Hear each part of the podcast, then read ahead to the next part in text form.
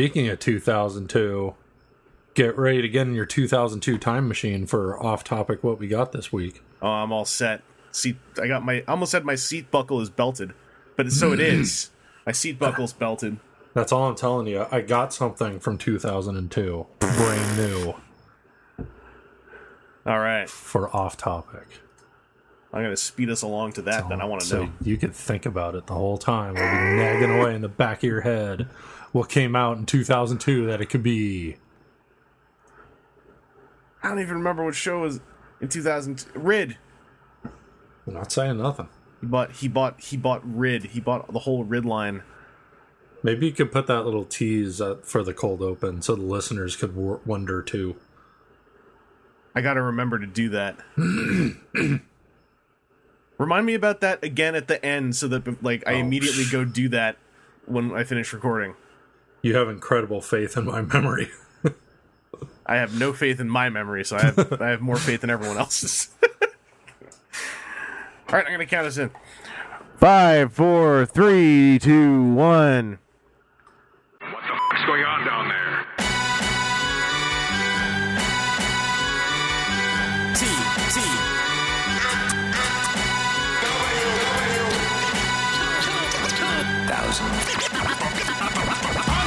We're in July 8th. I'm on a Friday night. Hi, I'm Vangelis hosting this podcast, and I'm joined by Seth. Hey, Hey, Seth. hey, Welcome to the podcast. hey, I'm welcomed. You are I feel welcomed. you are you are welcome and welcomed to this podcast, where we are going to talk about Transformers and other It's- such things. It's because you're welcoming. I'm welcoming to make you feel welcome, and you are welcomed. You could say I'm a welcomer. You are a welcomer. If you were a voice actor, you'd be Frank Welcomer. That would be if I yeah like the guy they hire when they can't afford Frank Welker. They get Frank Welcomer. No, that's the guy they hire if they can't afford the guy they hire when they can't afford Frank Welker. It's like what does Frank Welcomer do? Well, he kind of does Freddy from Scooby Doo, but wrong. It's like all right, Yeah. we'll hire him. Yeah, it doesn't sound anything like you. Sounds more like Fred Flintstone, really. I mean, it's weird. Hey, gang! but he just he won't take no for an answer, and he just sticks with it. Yeah, but Scooby. Doo. There's a mystery on our hands. Like Frank Welcomer, does he does he just talk like that all the time? Yeah, yeah, he does. Don't don't actually engage him in conversation. It's not worth it. He doesn't even notice. Uh, we're gonna talk about another Combiner Wars prelude, and since they're weekly, like for the next couple episodes, we're probably gonna talk about these things because they're coming out every week. Uh, but this is the first time I'm talking to Seth about the Combiner Wars preludes, and I got Seth to check out the Optimus Prime one a few minutes ago so that he would have some I, I was context. boycotting it up till then. That's right. You asked me if I'd seen it, and I said no, and nothing's gonna make me. And then you made me with threats. Yep. I used coercion. And uh, Seth checked it out so that he would understand the context of things like ballerina optimus prime dot gif. Uh, I liked your reaction to the transformation because that's like the moment when you realize the nature of that prelude short. I think what I said was, "Wow, that transformation was a lot of nothing." Yep. It's like four a whole lot of nothing. Also, I got to find that GIF of the uh, the spinning, steal it, and post it on Imgur and get all the get all the internet points. And you got to find a, a steal it. you got to find a music loop that fits it perfectly, then pop that on Vine. Oh, Get some of those revines. oh. right? So, uh, so that, that Optimus Prime prelude, um, how did I mean? You saw it after the Victorion one, so you, Right. you're in a different perspective. But how do you feel about about that Optimus Prime one? Uh, it it seemed like a lot of prime cliches. Um, and I know it's a different guy doing the voice, like you were saying. Uh, you were telling me all about it before we started recording, but it sounds like G1 Prime enough, but also it sounds a lot older. So it kind of fits for a end of this millennia long war. Just kind of old, tired voice. Um, so I kind of liked it that way. This idea that Prime's just old and run down. Um, but it, it had all the cliches the one shall stand one shall fall and fighting for freedom and blah blah blah um, so in that regard it it wasn't that inspiring Yeah, it's like, like I said last week. I, I feel like the voice was fine, but the the lines written for it were uh, real uninspiring. yeah Like, like i don't know if they were going for for an old worn down sound or if he was doing his damnedest to sound just like g1 prime but i think it works the way it came out i don't have a problem with it And uh, and that takes us to this week ish when we got the Victorion uh, prelude. Um, I checked that one out with some trepidation because of the delivery of that Prime one. I was kind of set on edge. I was ready for more gifable stuff. I was ready for more two frame walk cycles. Uh, and I, I got to say, I have a very nice thing to say about this Victorion prelude. It operated far more within the confines of its own limitations. It was way more aware of what it was on a technical level. Um, and I think I don't I don't mean that as some kind of like backhanded slight. I mean that like full on like it was put together much better because it didn't have any moment that went like, "Oh, this is a motion comic." Like it didn't it didn't try to have a transformation scene and a fight scene in it. Uh, so in, in those regards, like I thought it was a lot stronger uh, myself. Uh, Seth, how did you take the Victorion prelude? Yeah, the presentation of of the video was a little more artistic. Um, with just like the way Victorion is kind of coming into being, and then her the kind of stuff she's saying, and it it just feels a little more uh, not planned out, but like Yeah. like you were saying, a little more kind of aware of what it is. It felt more like And- a prelude to me as well. Yeah, it, it just seemed more artistic. I I keep that like that's the feeling that like it's Yeah, it's yeah. presented with like a little more of an art eye, um, which you know worked for it. Yeah, it, it felt a lot more like whoever worked on it was excited about what they were doing too. Yeah, Um, and then Victorion's dialogue in it. Uh, she seems like a religious lunatic. zealot. yeah, uh, I was kind of happy about that myself. I, I know there's been discussion on the boards, um, even with people who read the comic. In the comic book, like the the characters that make up Victorion, the way I've always taken them is they are like religious zealots to the point where they've like left their planet because they don't even seem to fully believe in their religious leader. They believe more in their cause than like the figureheads of it. Um, and like the the first time Victorion appeared in the comics was those six characters looking for the the Enigma of Combination relic, and then when they combined, it was like the fact that they held the relic in higher regard to anything else led to this big fight scene where they're like, "Don't you touch that!" It's like you know this is the Ark of the Covenant type stuff. Don't lay your your unclean fingers on it. Um, I this needs to have a certain payoff in the show, of course, but yeah, because she almost comes off like a potential villain. Yeah, she um the the way that the way that she spoke some of that dialogue makes me really hope they are going to go for a more gray approach to the characters and not try to just divide them into like good guys and bad guys. Yeah. Uh cuz part of the crux of the setting they're operating in is that there are Cybertronians who are kind of tired of the effect the Autobot Decepticon war had on them and the entire galaxy. So there's really good potential in there as long as the show does not fall into a nostalgia trap. Like the I was saying this last week about um, the President Starscream character type and how I hope the show doesn't try to pander to G1 by having Starscream like secretly be a Decepticon.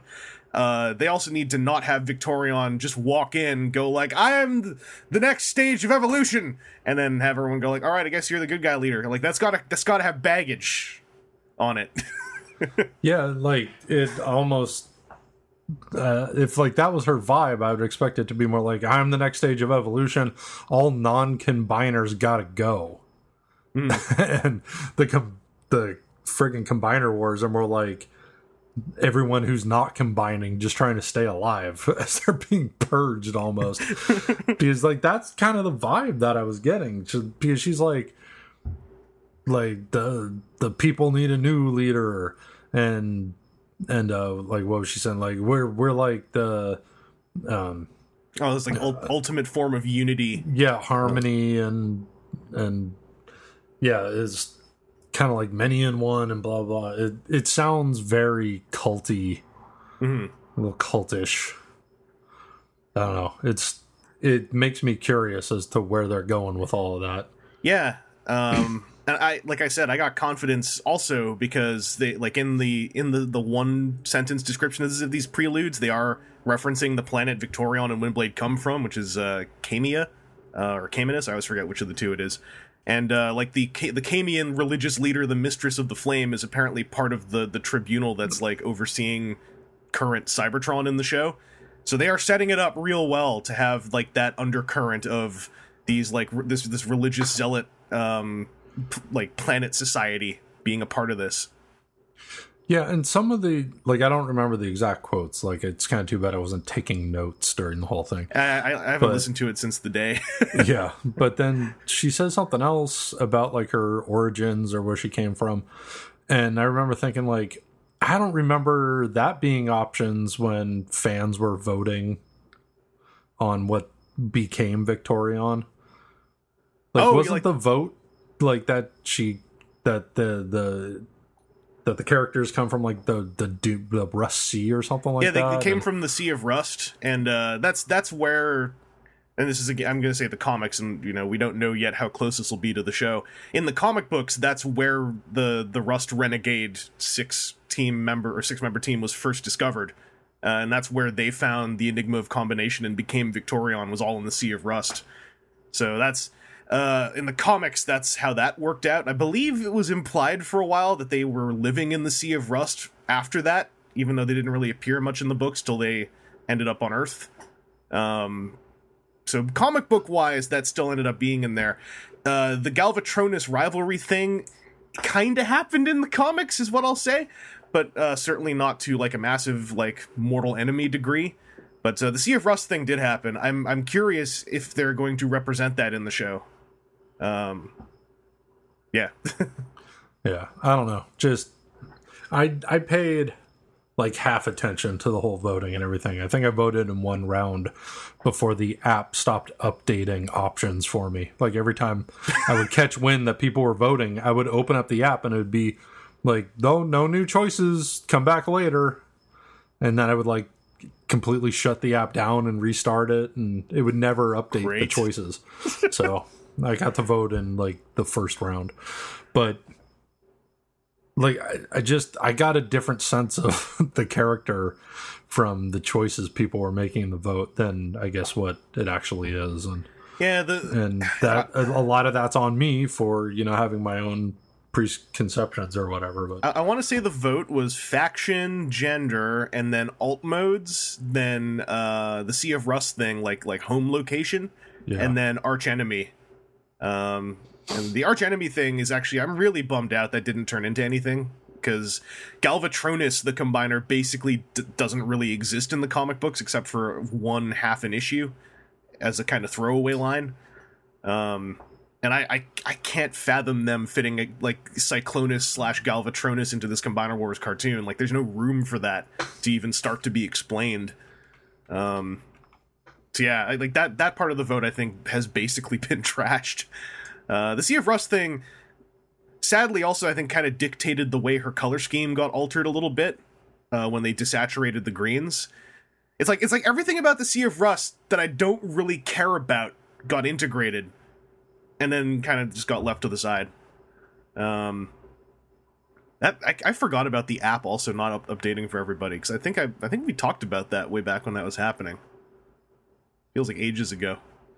Um, Seth, uh, I want to talk a little bit about the actual voice for Victorion. uh-huh. Um, I think the voice actor sounds fine. Like, there's nothing about the voice actor that seems off to me. But Yeah. I have a massive problem with the way that the voice was edited and mixed. Uh, they put a flange on, which is fine, but they did it in a way that sounds like the way I used to do it when I was like messing around with Audacity in the early 2000s. Because the entire bottom of her voice was gone. Like the bass and the low mid was almost entirely gone when I listened to that thing on headphones. Uh, it sounded very tinny, and that's again where it might just be the nature of these motion comics. But uh, it actually like I had to watch it twice because the first time I was so distracted by the tinniness of the Victorion voice that I needed to go back to re-listen to actually catch everything she was saying because it was just really t- it really took me out of it. Uh, and it's not like I need her to have like a booming low thrum under her voice, but there was no there was no gravitas, which which the words she was saying and the way she was saying them entirely warranted some kind of audio gravitas that I felt like just wasn't there. Yeah. Um, that was actually my biggest problem with that whole prelude was the audio mix. I thought was terrible, uh, or not. Okay, not terrible, but inc- incredibly amateurish. I guess would be the way I'd put it. it. It made it seem more like a fan film than something that is official product. And ideally, this will just be another symptom of the prelude motion comic thing. But otherwise, I thought the I thought the voice was fine. I don't think we actually know who performed it though. Uh, there, I, I watched. There were no credits. Did Did you feel like the voice was suitable, or were you were you looking for anything different? Um, no, I didn't have any like hope going into it of what she would sound like. I thought it was fine. Um, I'm not that keyed into audio, like um, Yeah, I where I didn't really. I wasn't like, oh, where's the low end? Um, like, Yeah. I don't, I don't get that. And like, you know, I one of my friends, like real life local friends, it gets really into like audio quality, and he's like, listen to this. I'm like, I, I just I don't hear it. Like I don't know what I'm supposed to be impressed by. Like that's that's just me. I, I don't Yeah. hear at that level. I, I don't, So- I don't, I don't, I try not to get that picky about stuff, but like, I think because also I just really like combiners as a concept. I'm, I'm particular about them being delivered with a certain amount of gravitas in the animation, in their combination, and everything. And um, it's just the best way I can describe what I felt was missing from the voice. Because, like, I, I'll, I'll say again, I thought the performance was fine. I thought it was, it was totally good. Um, so I, I felt like it kind of had something taken away from it by by the effects that were put over it. But uh, What if they did the voices of combiners by having like five or six voice actors all reading the same line and then mixed together? that can sound really that can sound really cool. I actually did that when I did a Devastator voice for a video intro, and the end result was super cool. I thought uh, Because I did it. because I did. Yeah, I just realized if as I was saying somebody else did it, it wouldn't have been. they would have left the bottom out like some kind of amateur. When also when I did They it, would have was flanged it wrong. when, I did it, it was three voices and not like six. So like, there's all I think there's a ceiling on it. Like with Victorion, if you actually had six voice actors, no matter how synchronized they get, it would start to damage it. I feel like three is kind of the ceiling because then you can have you can have a low, a mid, and a high between those three. Uh, it's just that there's a different actor on each frequency, and that and it's just it plays in a really cool way as long as you get the voices to align in their tempo somewhat. Uh, so I think that would be a really cool way to do it. I think that would ask a lot of paid actors who can't just sit there and wait through the editing process, though. Yeah. Um, and so as a result, it would probably be done dub style and just end up losing some of its heart. Um, Dubstep. dubstep style.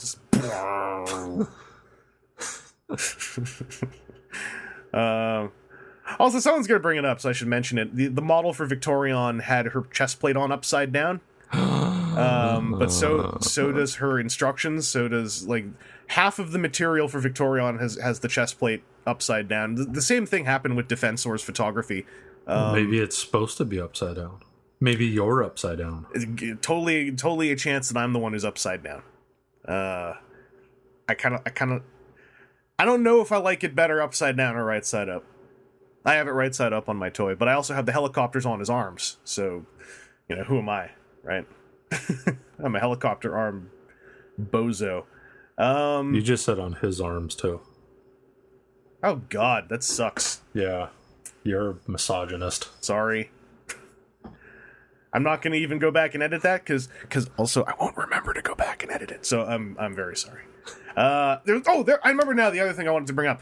At the bottom in the in the description of that video on YouTube at the bottom there was something that I hadn't seen before which gave me just the smallest glimmer of hope. Uh they said in the United States Uh, watch Combiner Wars starting August 2nd, only on Go90, which is the worst thing to read.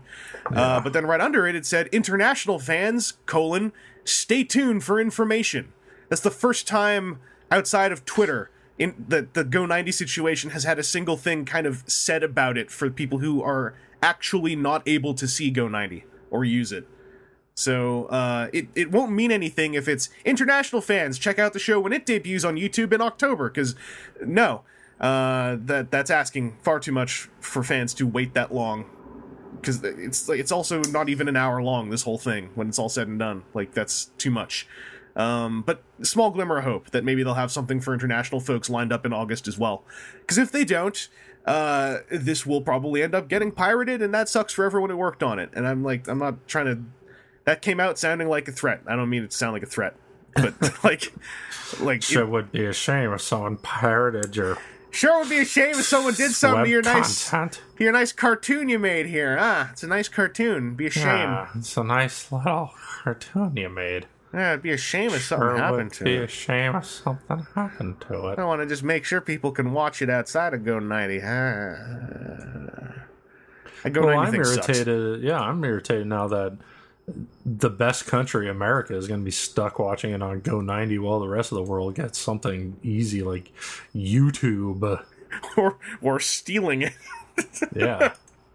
Yeah, the Go 90 thing is terrible. Uh, we've talked about it before. It was a deal made with Machinima before I think this Combiner Wars series was even in production. Uh, it's it's all on Machinima. Like they're they are the ones who made the deal. They are responsible for presenting the deal in this way. Uh, it makes them look like a very backwards company in 2016 to me, at least. I hear a lot about Machinima. so do It I. seems. on a public face, it makes them seem very backwards. Like, yeah, if you start digging into people who have partnered with them, uh, who have had them as their MCN, there's all kinds of terrible things to say about Machinima if you really go Yeah, looking for I was going to say, from what I gather, if you have a YouTube channel that's starting to get a little bit of attention and Machinima comes a knocking, you don't want to answer. Nope, do not, do not. Okay, speaking to someone who's like a little Z grade person on YouTube, if anything comes to you saying, "Hey, we're going to manage your channel for you and just take uh, X percent of your profits," no contract even, delete that email. D- don't reply to them. Okay. There are a handful of those networks who actually will help you. There are hundreds more who just want to get free money out of your AdSense account. Um, and like Machinima used to be one of the good ones, but yeah, uh, of late they have the uh, things have come out that made them sound like no, they're actually just turning into one of the real nasty ones who want to trap you in a contract and and garbage.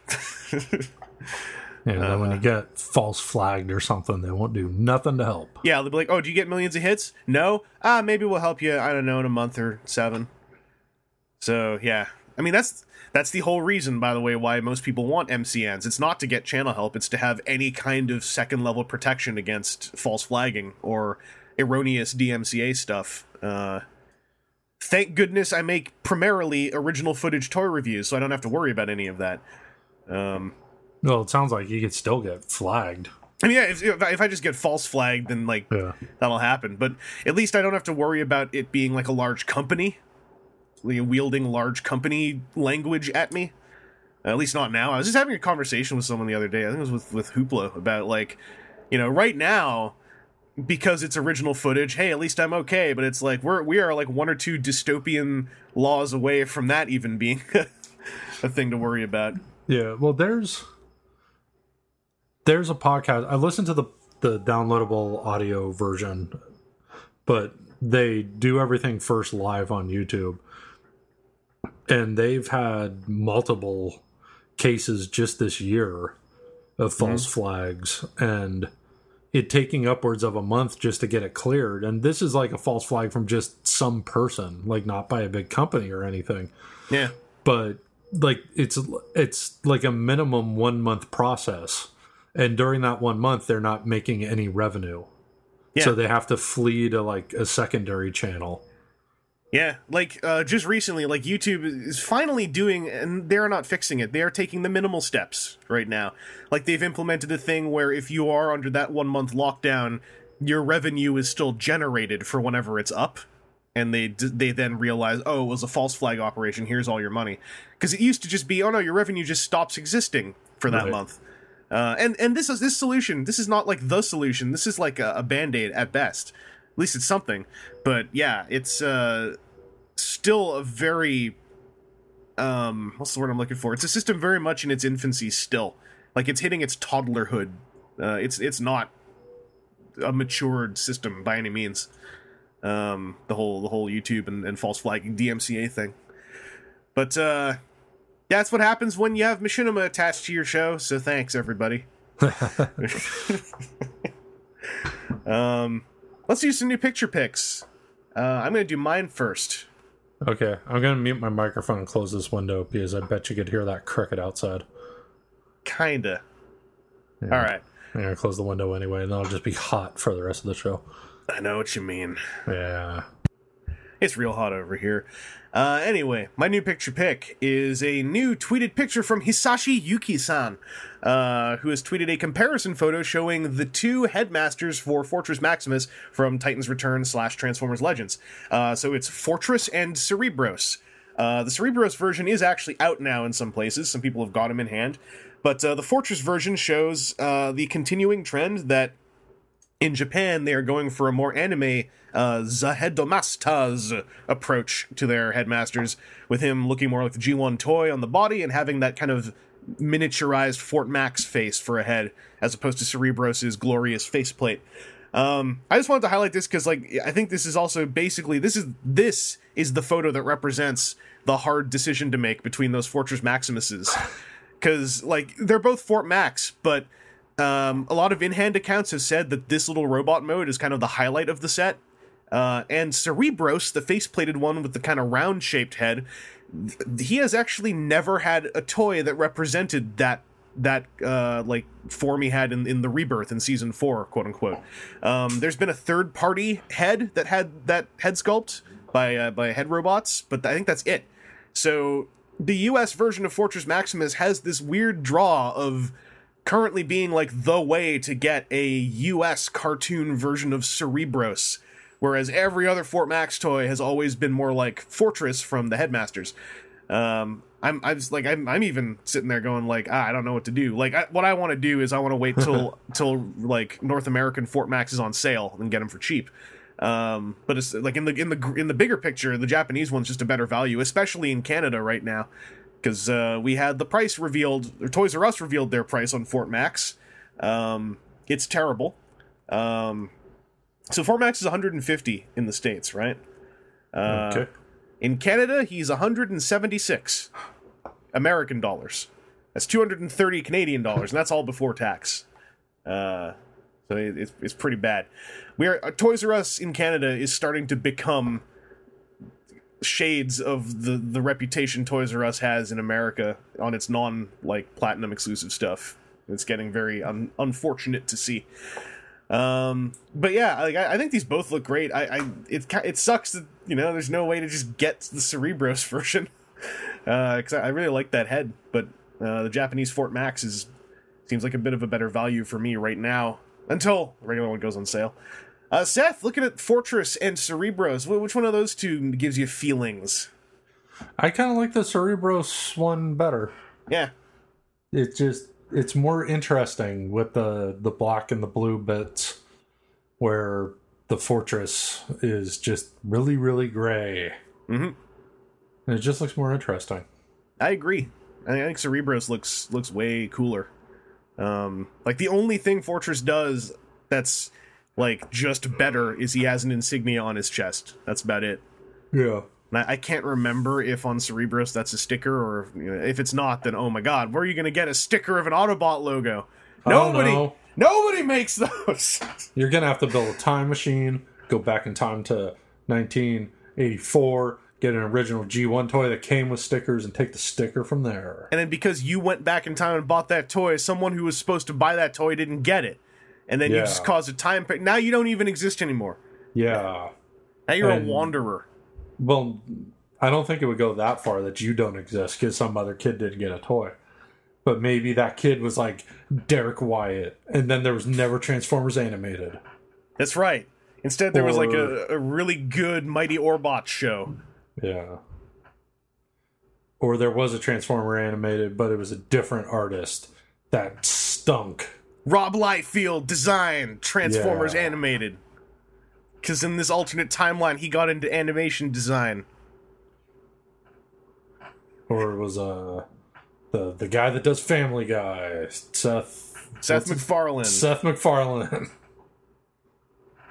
Unless in his alternate timeline, it's Seth Rogen who does Family Guy.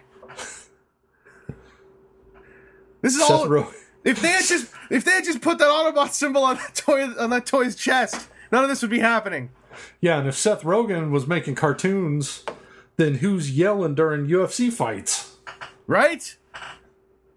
Could be anybody. Could- Could be Derrick Wyatt. Oh man, Derrick Wyatt's like a, he's he, he he went from hosting Fear Factor. No, he went from hosting Hell's Kitchen to What? talking over uh, UFC fights. Because the original, because it's it's Joe Rogan, isn't it, who talks over UFC fights? Yeah, he's one of the commentators. Yeah, and he was also the host on Fear Factor, Right. right? So now, Where was Hell's Kitchen coming into it? because because the timeline's different, so it can't be that Oh. direct, right? We got to pick a different reality show. Okay. Was Derrick Wyatt still on NewsRadio? Yes, Okay. he had a storied career when he decided not to get into animation. Like after he couldn't get that Fortress Maximus toy that his mom wanted to get for him and that he really wanted, it all changed. Yeah. Really weird. We need to get that guy. And put him in a little room and lock him away forever. Yeah, because otherwise the time space continuum is effed. Yeah. Thanks. We need to capture Derrick J. Wyatt Okay, I'll go download before Pokemon he does Go. any more damage. He doesn't even realize it. That's the true tragedy of the story. I know. You can't just tell him because he's like, "No, I'm just living my life." It's like you don't understand, Derrick Wyatt. Everything you do has ramifications on the universe. Yeah. Uh, and that's why it's a shame that the two Cerebroses are so different. Um, Seth, what's your new picture pick? Um TF Con exclusives. Yes, Exclusive. exclusives. So they have a couple that have been announced. There might mm-hmm. be more. I don't know. I don't have any information. None of those people talk to me anymore. You have the information found on the front page of TFW2005.com. Yeah. So Fans Project has an exclusive set, right? Yes, They're their little Diaclone guys they are. in different colors. I really Some like new this. colors. Um, so it says that the the colors are kind of go with some of their other projects from the past. Oh, it does. Yeah, it says the TFCon exclusive such as Diaclone inspired repaints of Kubar and Columpio, meaning they'll be able to ride your fan, Oh. fan project Dinobots. Yeah, it's, it's saying that like because those are the two that they released in the like the last two TF cons. Oh, okay. Um, so it's not actually meant to be. No, I This is the Columpio colored one. no no no. Yeah, the, the, the Okay. Columpio had like one of them had a red one, the other one had a blue one. Oh. Um, and then they stopped doing them after that, I believe. Oh. I think. No, wait, no, there was also one with Volar, so there were three, uh, and then the six pack. Well, it was a very strangely worded thing. Yeah, Onslaught twenty four. Come on, man. putting him on notice. Yeah. Listen, he plays a lot more Transformers Earth Wars than me, okay? And he's also an Autobot, so I might end up fighting him. Oh So we gotta we gotta not have too much beef here. no extra beef. He's gonna invade my base and take all my energon. So much beef. French dip. God damn. Au jus sauce. Uh, so these little dudes are pretty badass. Like how much detail and stuff is sculpted onto them for Yeah. how tiny they're meant to be. These Diaclone drivers are little, man. Oh, these these are taller than the old Diaclone drivers. Yeah, but not like a lot. No, yeah, Right. they're still they're still pretty Yeah. small. But uh I'm I'm happy to see this many different toolings because back when they showed the first one, like his prototype had like a different head than the one that came out on on the finished one. So I was like, oh no, you have like other toolings for the different parts, and, and this looks like they're just doing like you know the big tooling dump of like here's all the different kinds of legs and chests and arms and heads. And uh, it sounds like it's a six pack. I don't actually know. Um, wait, I just ow! I just closed the window. Oh no! I'm an idiot. I went to click to go back to the window and I closed it because I have a lot of tabs open right now. Yeah, it looks like six. yeah, that's super. I'm. I. I hope I can get a hold of Yeah, that set. this set this set features six lost Exo Realm Diaclone drivers. Oomph. I want it. Cause I Do you know any? Do you know anybody going to TFCon? I'm going. Oh, okay. Well, there you go. Just make sure you pay a little extra for muling. Yeah, make sure. I, uh, yeah, when I go and buy them from the table, I'm like, no, here, because no, it's, it's the muling fee. Here's an.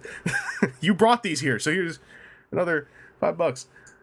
Um, also, worth noting, these guys have magnets in their feet, which is super cool. as a Diaclone driver do. I remember when we discovered that when we opened them up for the first time. It was like me and Pia and TJ Duckett were all like sitting in some room opening these up, and then realized that they'd stuck to the lamps in the hotel. And it was like, oh my god, there's magnets. Did y'all go, what? I think I might have because it was also like like really late, and I was getting tired, and so like things like magnets made me like like is you know that is is that kind of tiredness where you discover something like that and you and then you just go and like hey entire room, listen no stop stop everything you're doing. There's look, there's magnets in the feet. Oh, and then everyone's like yeah, and we figured that out like five minutes ago. Slowpoke. And it's like, well, why didn't any of you yell as excitedly as I'm yelling? Like, because we are also tired because it is late. And we act like tired people do, Why we we have the not like raving lunatics. we we were raised in, in society, and we know it's actually normal to not start screaming when you discover something as interesting but ultimately unimportant as magnets in the feet of an action figure. oh, that's it's a very good detail. It is, it is, and I like these colors a lot. I actually really like the uh, It's a good homage. I like the kind of devastator green on the guy on the far right. Yeah. It's like a very milky lime. Yeah. That or the colors on my monitor are terrible. if the, well then the colors on mine are also terrible uh yeah i'm excited about this set a lot um also because those those that diaclone driver figure is a real good figure um tom uh firebird gt has procured these figures without any of the dinobots because he just wants the figures i've actually he's not the only one i know who's done that they are they are they are good enough to sell on their own so i'm glad they're finally doing that wonder who those two clones in the back are supposed to be. There's got to be a reason why there's two of the same guy. Yeah. Uh, Laziness. Seth, your uh, your new picture pick has two links in it. Right. Because there's two exclusives that have been announced. The other one is PS 01S Sphinx Stealth version. Yes, Ooh. So this is your not Mirage figure. yes. And he's partially transparent with like really nice um paint apps along the edges of between where it's painted and where it's transparent that give sort of like a crackling energy look as like his visual components are wiped away and becoming invisible. Yeah, and uh, so I, I mentioned this briefly last week, and I'm still not clear on it. But I and I don't want to go and like keep tweaking things. Uh, I I understand it that these photos are of a custom figure that served as the template for this exclusive. Oh. but it's also been stated by those involved that this this is like highly indicative of the finished piece as well. Um, because me me and Aaron were kind of joking a little bit, and I was like, I don't know about like, I think that the paint will probably look good, but like those little tinier white lines inside the orange lines, like that seems like a whole lot to do on a production level. But apparently, like this is going, this is highly representative of what the final piece will be like. Yeah, because that's that's some pretty fine detail work. Yeah, Um But if it looks, you know, good, like maybe they they scale back like the amount because like even in some of the completely transparent sections, like his left leg, there's still bits of that around, like around the the the tire rim and a little bit on the back of the leg. Like you could, and there's some on his gun, which is completely transparent. You could probably get away with a little bit less of that. Hmm. Like I think where it really is effective is along that border between the clear and the painted yes, body parts. So as long as they focus more on that, and if they can get that that white line inside the orange, like that's that's the thing that I think is the the super standout highlight. Um, that's the number one. Um, then like when I was first looking at the pictures, I'm like, okay, the robot mode looks really cool. I really like that effect. Like, what's the car gonna look like? Because if it's just like random chunks of clear because things don't line up very well because they designed it based on the robot and didn't really think about the car, then it's gonna be dumb. And then I scroll down to where you see the car, and it almost looks better on the car than on the robot. Yeah. I am like- astounded how well this layout transitions across the two forms. Yeah. Like, and that, Like- that's that's something that like that's not a customizer only thing. Like, if they do this on any level, that effect will be there. Yeah, and I'm guessing like I don't have this mold at all. But there's like the one part like just just behind um what's his chest uh where it has the 26 on it where mm-hmm. in car mode there's just that little crescent piece that's clear and everything else like immediately around it is painted. Yeah, Like that's the only like spot that seems a little off as far as like the the cohesion of the effect like kind of cross like going across the the form of the the car. Yeah, but you know that it's not that big of a deal like that's the only like nitpicky point i would point at um but you know What's that, interesting that's is like that part of his head right that's that's the back of his head. Yeah. and uh, on on the release of this toy, that's actually a swappable piece because there's a solid blue part if you just want to have like the back of his head being solid blue. Then there's an alternate back of his head that has a logo on it, so there's one more logo on his car mode. So ostensibly, you could swap in a blue piece there pretty easily, um, especially if you have like the regular version of, of Sphinx. And I wonder how that would look. Blue Piece would be a good name for a third party Blue Streak knockoff. blue piece. yeah. Uh, yeah, I'm I'm really excited to see how this turns out in person. Um, because I, I like, I keep pointing out like you know that this is kind of a painted prototype uh, photo, but they, they like just the attitude seems so adamant that the, this is being pulled off in production, and I've never known Mastermind Creations to really be like, especially in their modern form, they've never really been like Fibbers. yeah, and, they, and they've never I've never heard like i don't recall them to ever have really like verbally overhyped anything. Like I don't know, like it, it it doesn't seem in character for them to be being shady about it. So uh, you know, I'll, I'll take them on their word for this one, and we'll know in a week either way uh, how it turned out. Um, because yeah, like even even if those little white bits aren't inside those orange lines, those orange lines on their own would still look really cool with this effect. Um, so yeah, I got I, I can't wait to see the final version. Um, Seth, are you gonna are you, thinking about uh, any of these, or are you just appreciating them from afar? Uh, I really like that mold for Sphinx. Um, but if I was going to get it, I wouldn't want like the only version I had of it being like the half transparent. Yeah, Like I think it's super cool looking, but if I was going to get this mold, I would just want straight up mirage looking version. Uh, solid solid colors. Um I would be more inclined to go for that Diaclone driver set uh, if I was present. I just I don't feel like going through the rigmarole of trying to get someone to get it for me and then all that stuff. Ugh. Yeah. Well, if it doesn't sell out at the show, it's it's fans project. Um, so it might might show up on the FP Core site for order afterwards. Um, if they have stuff left over. Well, and there's not a price on either of these things yet that I saw. No, there isn't, and that's been Right. that's that's kind of That's another for big thing. Like, so for trying to sort out like you know potential muling for people. That's been a real bummer because no one can prepay right now. yeah. So now, like, if somebody hears this and is like, "Well, I'm going to to TFCon, I could grab you a set," and then I just get a message out of the blue that weekend, like, "I got a set for you," and it's like, "Well, I, I don't even know how much it was. I might not." oh, don't worry, you can sell something that's worth three hundred bucks. Yeah. yeah, for that uh for the lost exo realm Yeah, guys. for the six little figures. They're fifty bucks each. yeah. It's totally worth it though. They have magnets in their feet. I bought you two, so you can keep one sealed because I know you love them. Magnets even work inside the box. Yeah, you got to keep one set sealed so the magnets don't wear out. Yeah, Nothing worse than a than a used up magnet.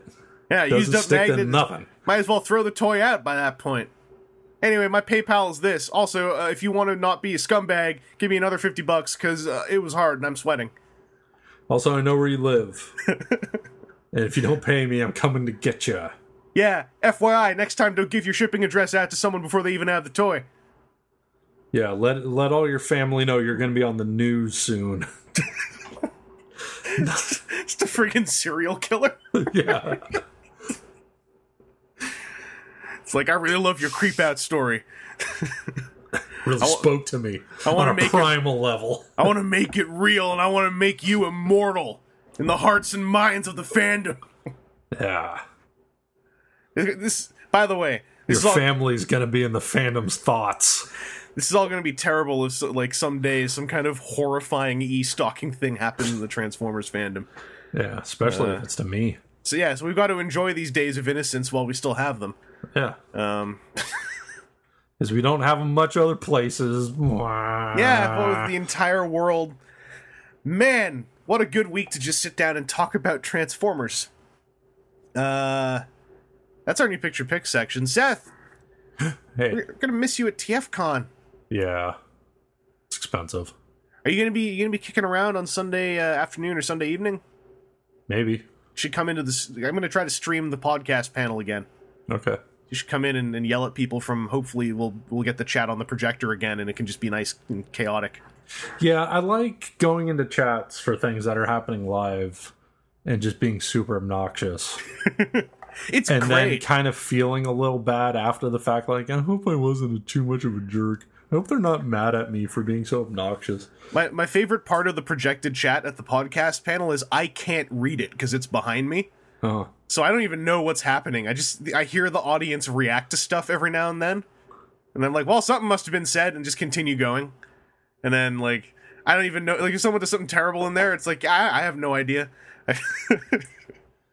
I'll just go in there and start writing all my current political views.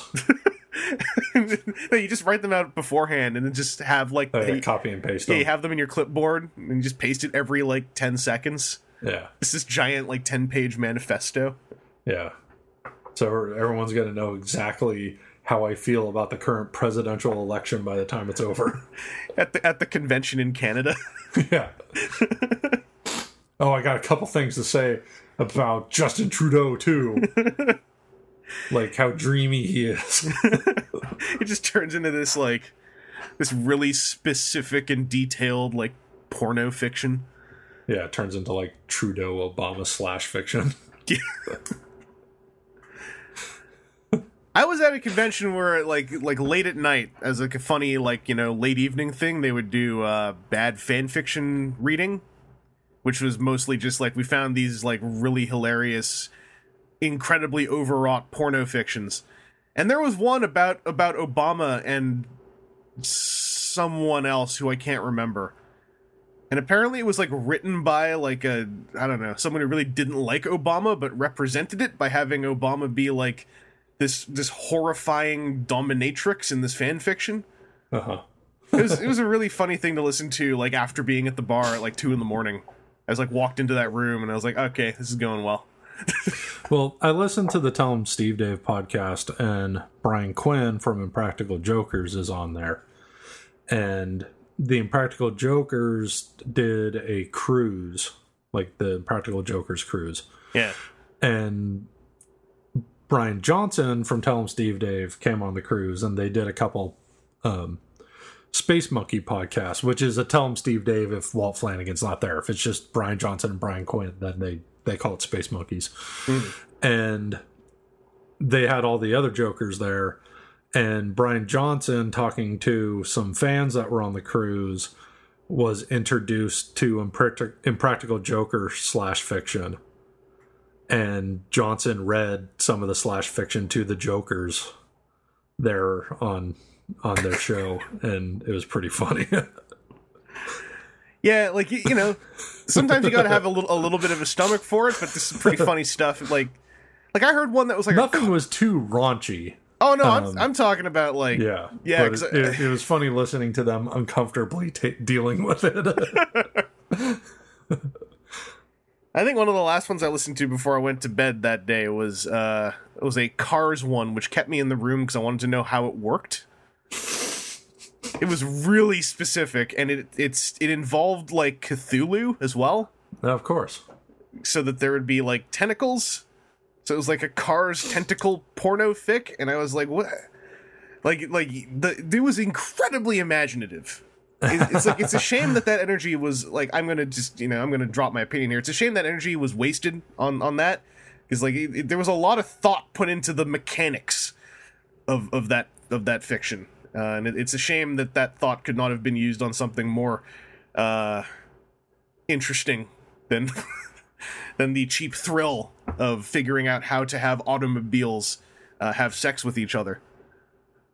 But it happened. Um, Seth, I've got a listener question for us, which has nothing to do with pornography, unfortunately. Well, But- can't win them all. Yeah, you know, it happens. Um, this comes from Open Challenge, who says, uh, I've seen posts claiming firsts for Beast Wars, such as stating they were the first toy line to use ball joints. I don't feel much ground has been broken besides the original idea of transformation. Heritage lines like Microman seem like a testing ground for all the methods that led up to the point where they had the confidence to produce complex toys. There are even methods people might be glad were tried and eliminated before Transformers, like magnetic joints. Do you think collectors might get more perspective if they look at Takara's past beyond Diaclone? Uh, I think I think actually you can open up that last statement. Uh, yes, but it's they could, collectors get more perspective if they look at the past of just related toy lines beyond Diaclone. Yeah. Um, people like I'm, it's maybe because I'm on a kick for them right now. Vintage GoBots are are loaded with ball socket joints, and some of them were designed in like '83. Uh, they're not like good ball socket joints because a lot of them are like a metal ball, um, in a plastic socket that just gets hell of loose over three decades. But yeah, you should you should look well past stuff like that. Like in Transformers, I don't think Beast Wars is the first toy line to use ball joints. I I, I want to say not even the cheap answer of Machine Wars. We're we're not. There are some G two toys that also use ball joints. I, I can't recall any specifically, but I'm I'm sure there were. Um, Seth, what do- what do you think about this? Like, you know, I'm, how far back do you think people should should open their minds to? Oh, I don't know. Like it. The, Stick I mean, if ring. you're if you're really really want to become like this toy, toy historian, you got to go as far back as you can find information. Um, but yeah, like I don't know if you could really claim like Transformers invented ball joints. Like I don't know if that's legit. Um, but like when he mentioned um magnets, didn't he say magnets in there? Or was I imagining it? Because I started thinking of magnets because you mentioned Microman. Yeah, and in that like early 99 to early 2001 kind of in between that range when I was starting to look back at getting into toys Mhm. um when I was kind of searching online different online sellers um I was encountering Microman figures that had magnetic joints like a ball magnet and then like the arm stuck to the magnet or something to that effect. Yeah, um, there there was a Like there was that little dude that was a gun man. There, there was a the, the the 2000s Microman series did have a line of at least four to eight figures who had magnet joints. I, I got I got two of them. Um, they actually still work really well. Uh, those Oh, figures. the magnets didn't wear out yet. no, like they they they've been hanging out on a shelf for years, and I, I poke them every now and then, and they don't fall apart. Yeah, Um, you got to magnets keep your magnets fresh. magnets can really work if the toy is designed really well around them. There have been toys, uh, even as recent as the 2010s or 2000s, that had magnets. Uh, like there was, um, there were a few different takes on Kotetsu Jeeg, who was one of the original Japanese toys to use like the Magna ball joint system. Uh, and there were some new versions of him done in Soul of Chogokin and Dynamic Action. And I, I want to say it was the Soul of Chogokin one, especially that was really no- like notorious for not designing around the magnets very well and just assuming they were stronger than they actually were.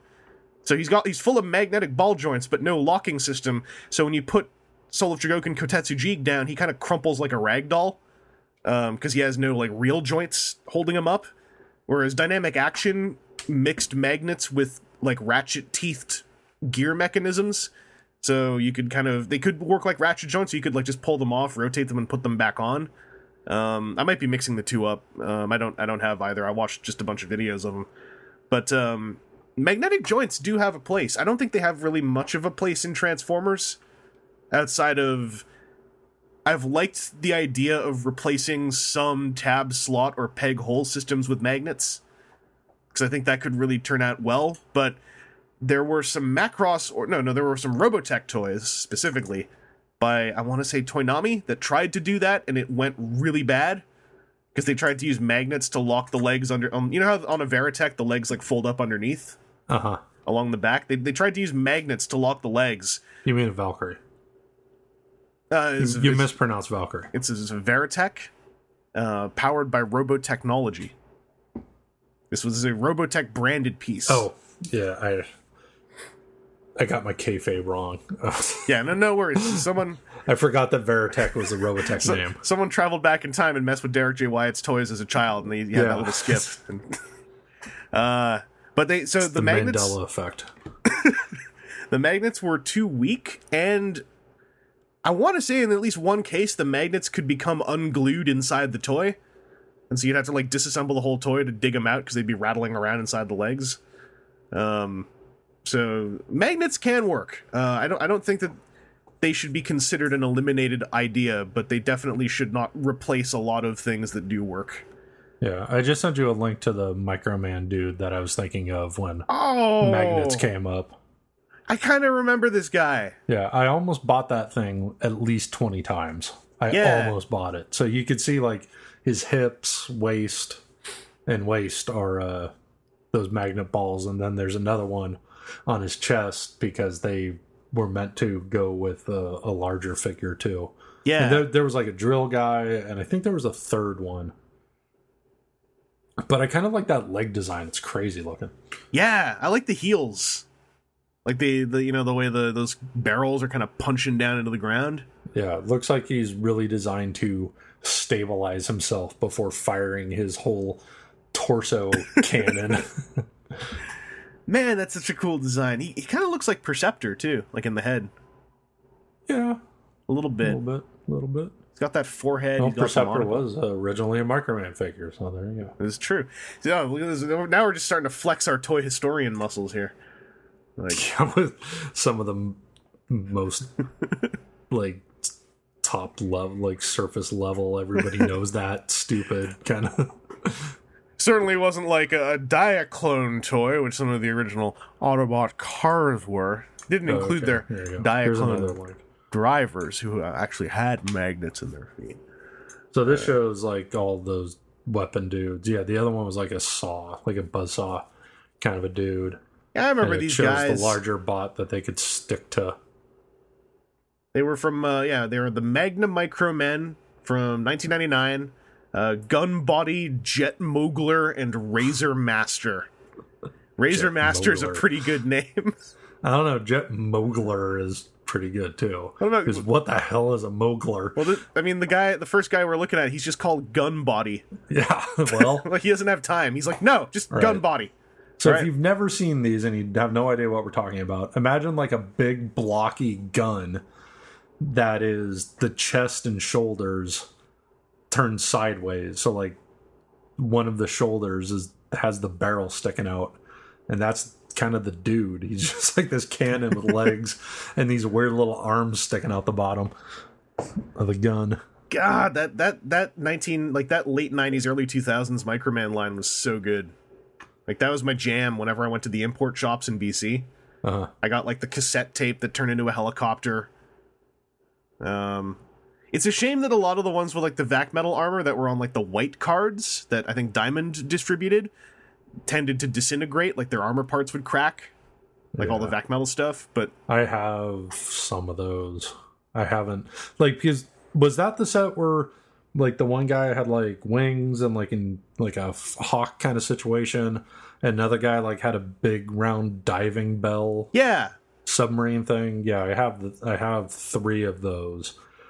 Um, I forgot who I ordered them from. I think it was like Imagine Anime, and they goofed my order, and I only got th- I like I ordered the four. Like there were four guys in the set, and they sent me three of them, and then like a female ninja from another set. yeah. And then I was like, I don't know, she's cool anyway, so I didn't make a stink out of it. Yeah, I think that it was like there were they they did a series of eight where it was like four good guys and four Acroyears, and they, they then they did a set of like four micro ladies and four acro ladies, and then there was like the set with the guy who literally was in like a giant sarcophagus was one of them, and and then there was the set of the four guys whose parts could all combine into a giant car.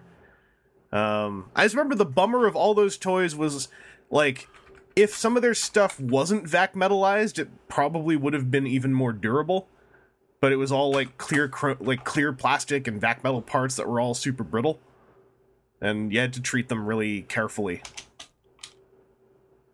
in my recollection anyway Yeah. Aren't there Micronaut toys coming for SDCC? yeah those are uh, re-releases of original micronaut toys from the 70s That's why they Yeah. Because man, when I saw those pictures, I was like, these look exactly like those old toys. yeah it's uh, Um, i think it's three of the old toys and then the whole big draw is that they're in like a diorama style package that's like themed to like one of them's like the time traveler guy and And dude with like in a sarcophagus. Yeah, I don't know my I don't know my Micronauts very well. Yeah, when I was little, um, one of my cousins had a huge box of Micronaut stuff, and that that was like the cool thing when I went over to that that house was getting to dig around in that Micronaut box, and he's like he had a bunch of like crazy vehicle stuff that like broke down into pieces, and then you could reassemble it into different parts, or like kind of build your own spaceships and stuff out of the parts. Yeah, and uh yeah I, I thought those were the coolest. And that was like after micronauts were a thing. Because he, he was a few years older than me. So i kind of missed micronauts when they were a thing. And mm-hmm. he was like done like kind of tired of it but still had them and then that's where you want to like. That's where you you, you kind of wish you could have gone like, hey, if you're done with those, Well, I did end up with them at one point, but it was like after I had like gotten hooked on some other stuff too. Like I think GI Joe had happened by then, so I was like, "Oh, cool, thanks." I'll Yeah. use these with my Joes because the Joes fit in the vehicles too. these can be like good guy bats. yeah. Well, that that was before bats. This is like original Oh man, Joes and all the green uniform kind of vibe. I'll have matching uniforms. basically what we're saying is magnet joints are pretty cool.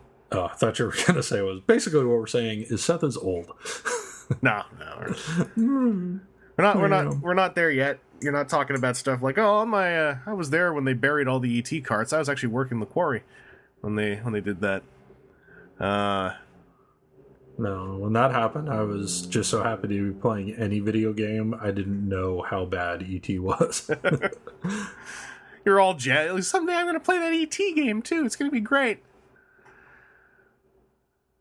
And he never did. That's why you can never go back in time and let yourself play that ET game because then you're going to change the destiny Well, path of. No, I played it back then. Did you? I was yeah. I was just so happy. Like I, what I was saying was, I was so happy to be playing a video game. I didn't know that it was as bad as it was. Oh, I didn't know you meant you actually literally were playing ET. That okay? So we're on that timeline. Weird. Yeah. From the Atari Twenty Six Hundred. I didn't own it. Um, I knew somebody that did, and I was playing it at their house. But it was just like I'm playing a video game. I didn't know I was on that timeline. That's. Hmm. Uh, Well, if I was old enough to have just missed Micronauts, that was before the ET game. man, I thought the Come ET on, game man. was pre Micronauts. no, Micronauts were like you said they were the the original toys from the seventies. Yeah, no, I, I, I just How don't. old do you think ET is? I, I always forget when ET came out. The early eighties. Yeah, I don't know. It's just part of that Steven Spielberg mush for me. It's one with the alien. He's got a glowing finger. I think we've answered this listener question pretty well. We answered it a while ago and then started talking about other stuff. Yeah, magnet joints are pretty neat. Uh, Seth, let's talk about what we got this week. Okay. Uh, on topic, did you get any Transformers this week? No, but I'm gonna do some hunting this weekend, I think, because uh, Titan Masters are being found at US retail. They are. A lot So of I gotta get out there and look. a lot of good reports coming in about those things. Stuff to know before you get them, etc., etc. Oh, what should I know? Uh, check the feedback threads. Uh, there's there are some issues here and there with some of the connector things on, and, and Skull Cruncher is generally, in most cases, pretty loose out of the package. Um, it seems like Skull Cruncher is suffering a lot from uh, quality control stuff as far as his build quality goes. Um, by many accounts, Blur is actually one of the nicest figures, except he's almost entirely unpainted. But as a physical toy, he's he's really strong, according to people. I just pre-ordered uh, the four deluxes off of ToysRUs.ca because there's a 25% off sale for things that are 60 bucks or under right now, and they're Oh. applying that to anything that's up for pre-order on their website. So uh, now that they're 15 Canadian each instead of 20 Canadian each, I thought, oh, why not? I'll pre-order them. Yeah. Um, yeah. I, so also, I don't have any new Transformers to talk about either. I'm filming Bruticus's, but I talked about those already.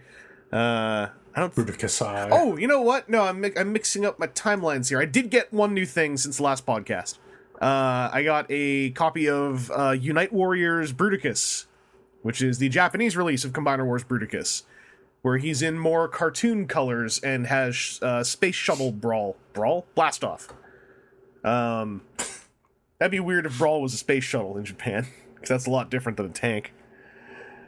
Uh, I'm just trying to find. I'm gonna go look for hard returns pictures because he he took really nice pictures of uh, these guys.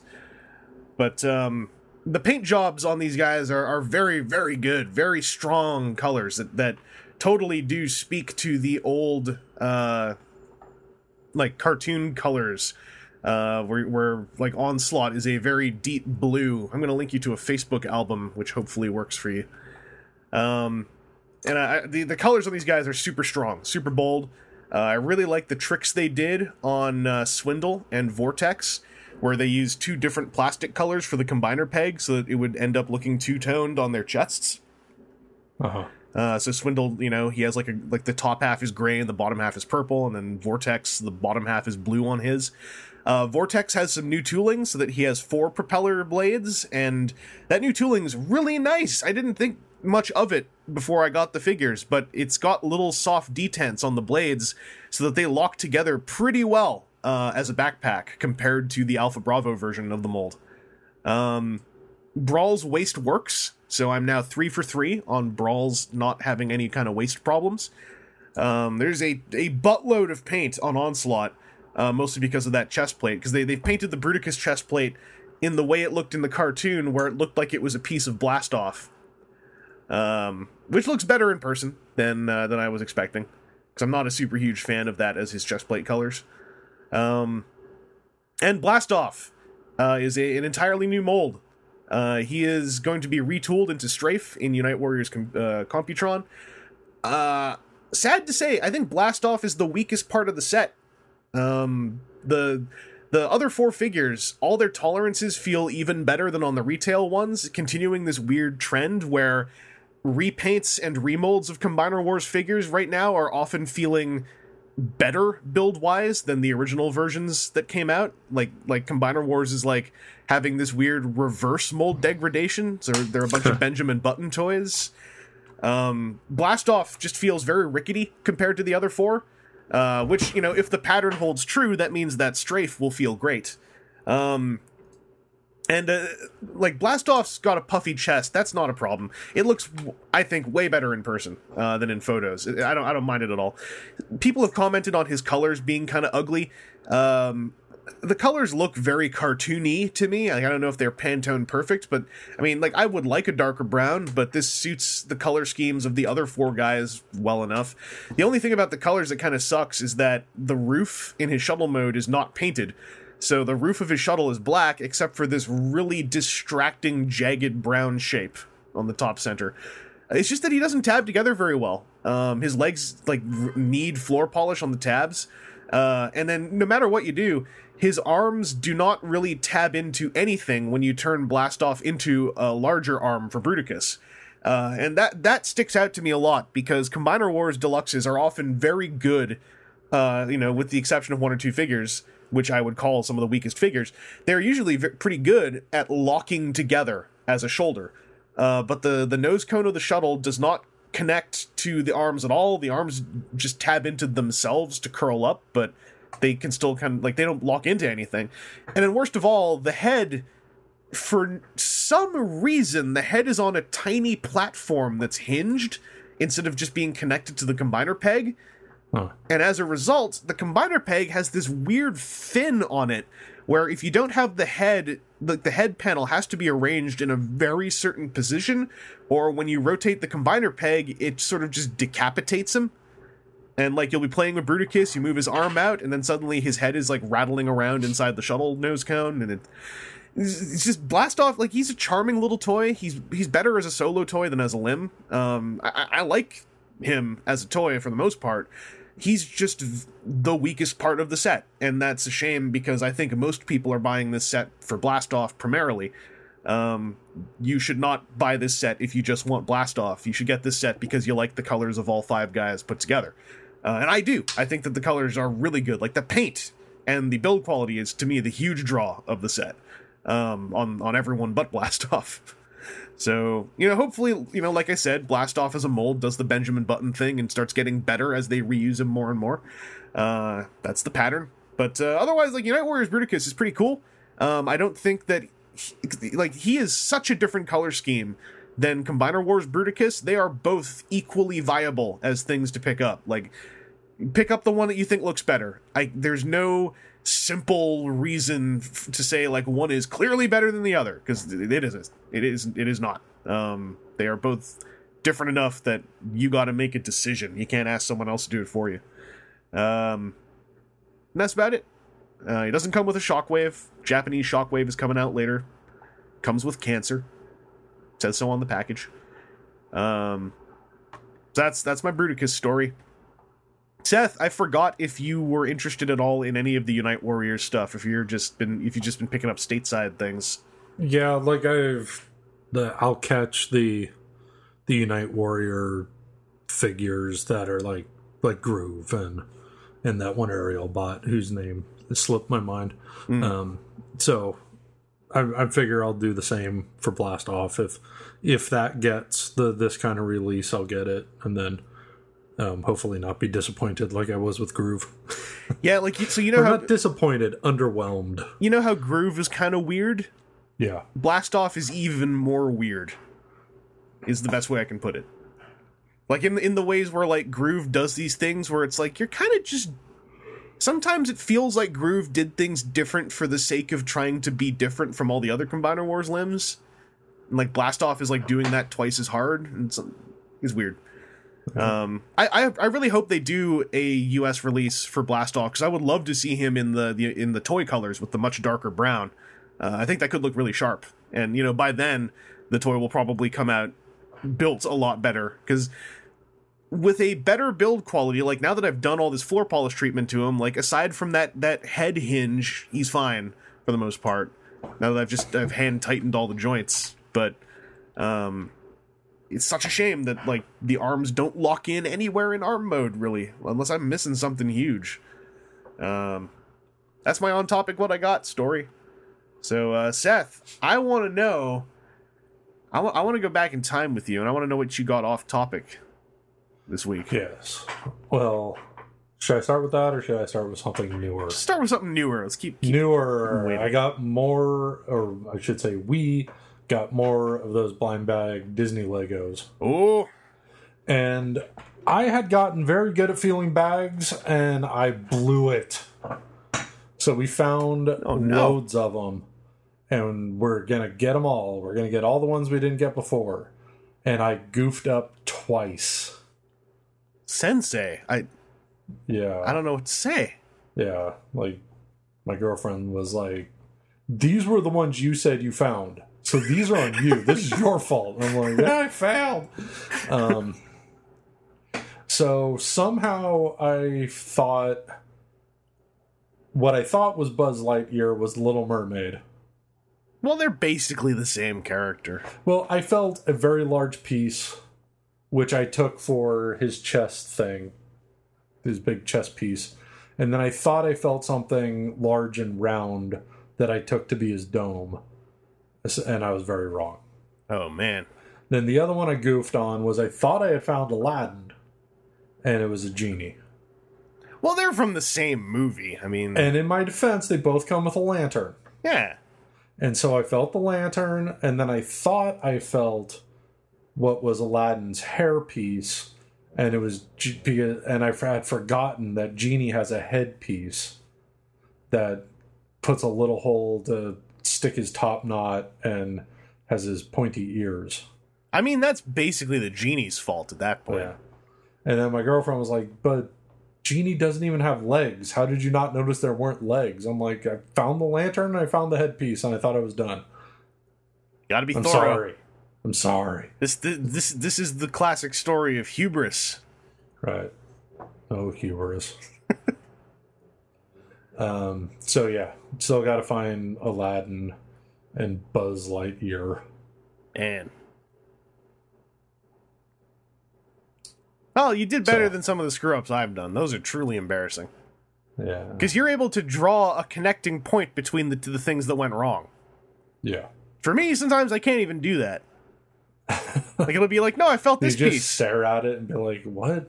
It'll, it'll be like, I felt this piece. Nothing in here corresponds to the thing that I felt. So how did I misinterpret the tactile feeling of this thing?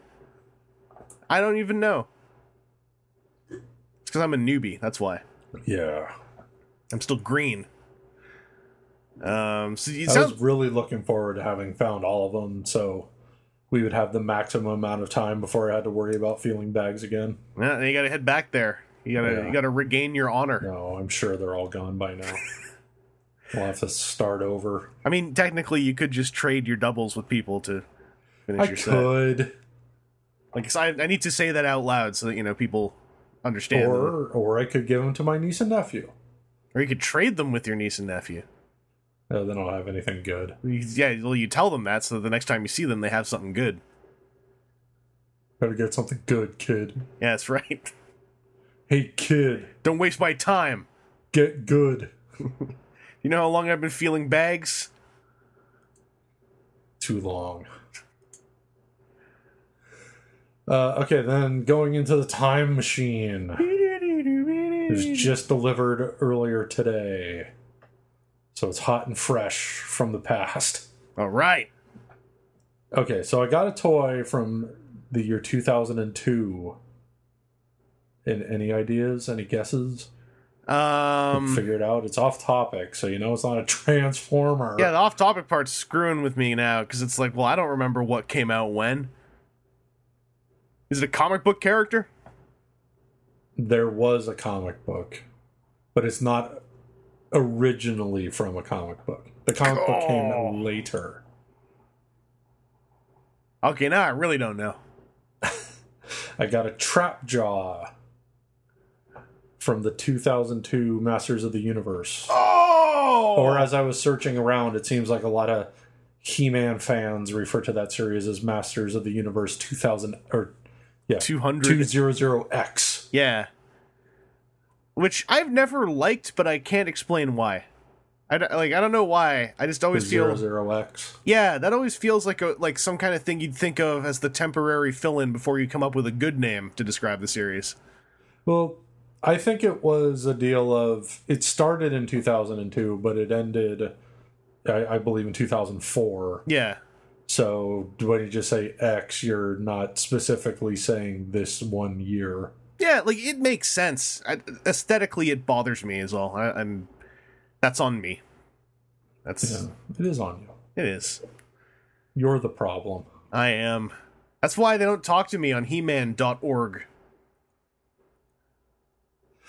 Um, so this all started when uh, people started like tweeting pictures of the um, what was it, Filmation uh, Skeletor that that just came out Yeah, from the subscription thing. I was all I I was was, like- I was all ready to buy that at a comic store for like fifty bucks. And it's like nope, no one got any.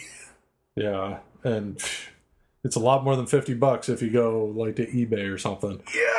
yeah. Um, speaking of things being more, uh, so I was perusing eBay for some of these older He-Man figures, and I just thought, oh, I'll type in Mythic Legions real quick. Oh no. So that it seems like the average price for that Minotaur I got Mm-hmm. is 125 now. Yeah, I went I went on eBay thinking, hey, maybe I can circumvent Big Bad Toy Store's markup a little bit, just because I'm just after like one or two figures. Oh wow, what a naive thing to say! It turns out. Turns out eBay markup is way worse. Yup. I ate it on that one. Uh I'm happy they're doing another season or season, another series of those. They've started putting up pictures of like series two.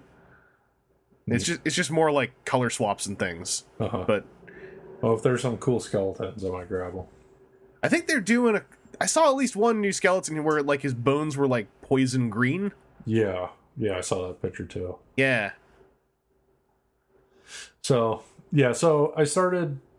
So that got me kind of interested, and then I have the Skeletor from this line I got back in the day. That was the only one I got. Mhm. Was the Skeletor, and it's I don't currently have it with me. It's at my dad's still with like piles and piles of other crap that I'm sure he would love for me to get out of his house. Uh, but I'm just going to keep putting it off. Um, but I'll have to like covert op sneak in there and grab the Skeletor and then sneak out when he doesn't know. So he's not like, yeah, you want to take a bunch of this other garbage with you? Like, "Mm, no, No, no, just no." this one for now. Yeah, there's it's important, all right. Drops in the bucket. You know, It just seems like one drop now, but soon it will be a full bucket. Like what, do you want me to leave this here too? Yeah. What do you want? What do you want? Yeah. Maybe you just don't want me to come visit anymore. Also, I, I just want to give you a quick update here, Seth. So there, Okay. there were two figures left that tended to be in stock. That I was like, I should pick this up sometime. Uh-huh. Uh, the one that you have, the really Uh, cool guy, Bad? Malleus, the Yeah. skeleton with the two hammers. He's, he's now sold out on Big Bad. So now, He was the coolest. yep, I, I I probably should have got him. now all that's left is Gorgo Aetherblade, and now it's like, well, he's not a skeleton. I wanted a skeleton and a cape man, so now I'm like, maybe I'll just wait till season two of Mythic Legions. Hopefully they'll be cheaper on Big Bad because that kind of happened with the uh, the bird dudes. Yeah, Like the initial batch that Big Bad got was a lot more expensive than what they have up for pre-order now. Well, also like if if and, and if I just got them when they were briefly available on Store Horsemen, they were like thirty five and shipping there. Yeah, So technically, that's also on me that I, I stared at them there. I'm like, ah, come back, and then I came back and they were all gone. yeah, and it was one of those things where I wasn't like the none of this stuff was on my radar until they were starting to sell out on Big Bad, yeah, and I kind of tripped over it. and I mean I'm I'm still somewhat grateful. I still only really want two or three of these guys. I'm not like this. I've seen a lot of people go like, oh man, now I need all the orcs or like I need all the skeletons, and I'm I'm thankful that I don't seem to feel that way. Yeah, at 35 each, I might have gone for all the skeletons. Hmm. but uh, I'll just see about new skeletons now. Uh, but anyway, so with uh, these He-Man's figures, Yeah. so I started looking at pictures. I'm like, man, these sculpts are really cool. I really like the design on these things, specifically the bad guys. Some of the good guys look cool too, but like I'm really into the the He-Man villains more than the heroes. Mhm. Even though a couple of them, like Mekaneck and Man-E-Faces, are kind of rad. Um, for the most part, I don't care about the heroes at all. I'm all about the villains. Um, so I'm looking at them, and I find this trap jaw on Amazon for twenty something bucks, and I figured that seems all right. Uh, and then there was a clawful. I'm like, man, that clawful looks awesome. And then I started researching the clawful, and it's a statue. Oh yeah, it's from the Staction figure line. Yeah. And then I like tweeted about it and somebody made a comment about articulation and it's been so long since I've messed with that Skeletor. I completely forgot about articulation and then I'm like, "Oh yeah, this was from like 2002." Um so there's the what is the articulation on these things? And then I found a video review of the Triclops, and it was like, oh, their legs don't do nothing. There's like no elbow joints, there's no knee joints. Mhm. Forget about ankle tilts. Don't even dream about that. Oh, it's such a sad story because back when I remember back when those were being made, Four Horsemen designed them for the Yeah. levels of articulation that you know the classic series got, and Mattel went like, "We can't afford that," or it was it was either we can't afford that or we want these to be cheaper and more accessible or something like that. Right. And yeah, it's it's a shame because you look at those sculpts and you're like, yeah, here's where the ab crunch would be, here's where blah blah blah. And, Yeah, and and then like putting in things like so on his mechanical arm, his elbow is springy. To be like an action feature. Mhm. which then completely robs you of any posability with that that elbow joint. Yeah, because it won't stay anywhere. It will just spring back. And then his his jaw is articulated but again that has a spring in it. So you can't pose it open. It'll just click shut I didn't know there was a spring on his mouth. That's such a small piece. Like, what's the point? well so it's an action thing so you get Yeah. little, little junior can go with it I guess. um yeah so that's they're so the the design and the sculpt is so good it, like i'm becoming a huge sucker for four horsemen Mhm. um and i i started getting these ideas like i'm, I'm just going to go back and i'm going to get all the villains because there's not that many. This line didn't last very long. Yeah. so and you know also wasn't especially popular. So you can get this stuff like mint in box for very reasonable prices um unless you look on ebay where it's stupid. Well it's like a mix. Like Mm. uh, i saw a, a triclops on ebay mint in box for seven bucks and i was like oh i should just go ahead and grab that. And then notice like there was 20 seconds left in the auction when i came across it. And i'm like i can't remember my login. Like what's my password on ebay? And Yeah, always be logged in on eBay. yeah That's the and- worst. well i so infrequently even look at ebay. Yeah. um so and then like i realized like you know by the time i figure this out it's over anyway so whatever I, I, I stay logged in on eBay because I don't I don't buy stuff off there a lot, but I need like that's the only me- real metric I have to operate from for pricing anything vintage if I'm in like a dealer room, Uh-huh. and, and I want to know like you know what's a stupid price, what's what's quote unquote normal. And yeah, it's it sucks when you see a really cool auction. It's like oh I can't bid. Why can't I bid? Ah, never mind. Yeah, and then like looking at some of the other lines there have been like from Matty Collector and stuff, and like including the newer things, like it's like they're they are a lot of this other newer stuff is like more accurate to the original designs and trying to homage and update those original designs and original toys more, but I don't necessarily want that. Yeah, and I this this 200x line, um, just the designs were so great. It's just I man, Like I wish there was new versions of these designs. Well, and so you want to because know I'd be all over it. you want to know part two of the sad story of Four Horsemen, and because Four Horsemen, have been, they're the guys who did all the work on on the classics line. Uh-huh. uh, forces within Mattel up until about a year or two ago basically told them don't put anything from the 2000X series into these toys because we we want we don't want to something. Like it came off like and this is this is huge conjecture. It came off like some forces in Mattel didn't want to quote unquote admit that those 2000X toys should have been more articulated in the first place. And so they just wanted to have it not be a part of classics. But in the last couple years and this is the sucker part about trying to collect classics you can now make 2000x versions of some characters in classics but you have to buy like multiple releases to piece together all the accessories that they slipped in here and there Huh. before they were able to start doing them more blatantly.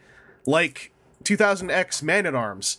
They designed snake man man at arms so that if you take his head off and put a normal man at arms head on he just looks like 2000x man at arms who had like a green sleeve on his other uh like his other sleeve basically his unarmored sleeve so they did weird clever little things to like start sneaking it in before they were finally able to start referencing it again but it was like too, almost too late at that point. Uh-huh. it's weird. It's such a weird story them and, and masters of the universe. Yeah, like if if they said like, okay, next year's subscription figures are going to be updated versions of the 200x figures, I I'd seriously have to think about signing up for something like that, even though I really only want the bad guys. Yeah. I mean, the Filmation series, I was almost going to sign up just because I want Filmation Skeletor.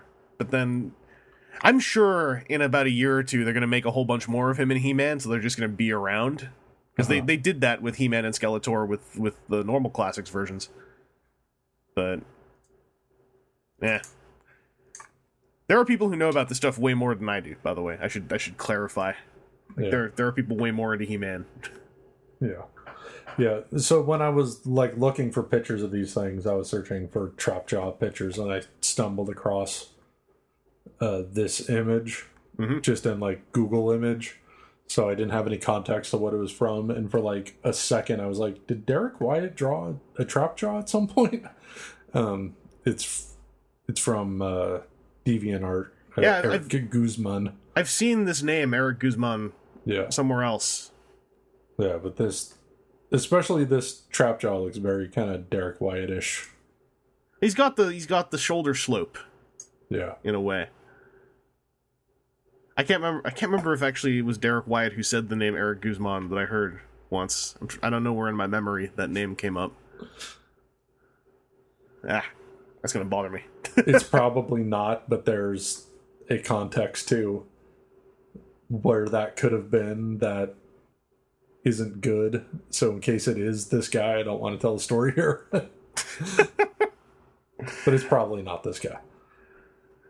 It was some weird thing about porno fictions and cars doing it with each other, and Yeah, and I don't. Also, I don't want to tell the story in case the, who the person it is about is a listener and figures it out and then gets bummed. Listen, if you, dear listener, are the one who wrote the fiction about cars doing it with each other and Cthulhu, I think you're very creative. okay? Like, I mean that legit. You are a creative person, and you should be proud of yourself to at least some degree. Not 100%. I'm still holding you to the fire because you, you spent all that creativity on having cars have sex with each other, and eventually you got to question the worth of that. But you're very creative. Uh, that's a cool trap jaw design. yeah, it looks great. I mean, it's. I, I love the design so much. It's like it breaks my heart that he's not more articulated because I want to do more stuff with it. I'm like, oh Yeah. god, it's just. It. I love the face sculpt. Is just his the green part of his face is all gnarly, and God, it's just it's so good. Well, the the classics version of Trapjaw did do some pretty cool stuff because that was before the straight up ban on 2000X happened. Uh, So they've got like parts to make him look like uh, I forgot his name now, but before he got all the cyborg parts, Joe. um, I, he had he had some name. It, it happened in the 2000X cartoon where he was Yeah. just like a blue guy.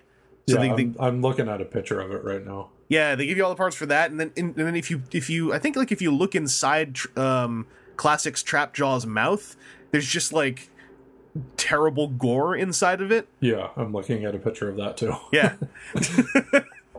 like Classic's Trapjaw did some pretty cool stuff, and uh, the system by which you could swap his arms, they they kept that universal with I think anyone who had cyborg arms, so you could get like more weapons to like plug onto Trapjaw.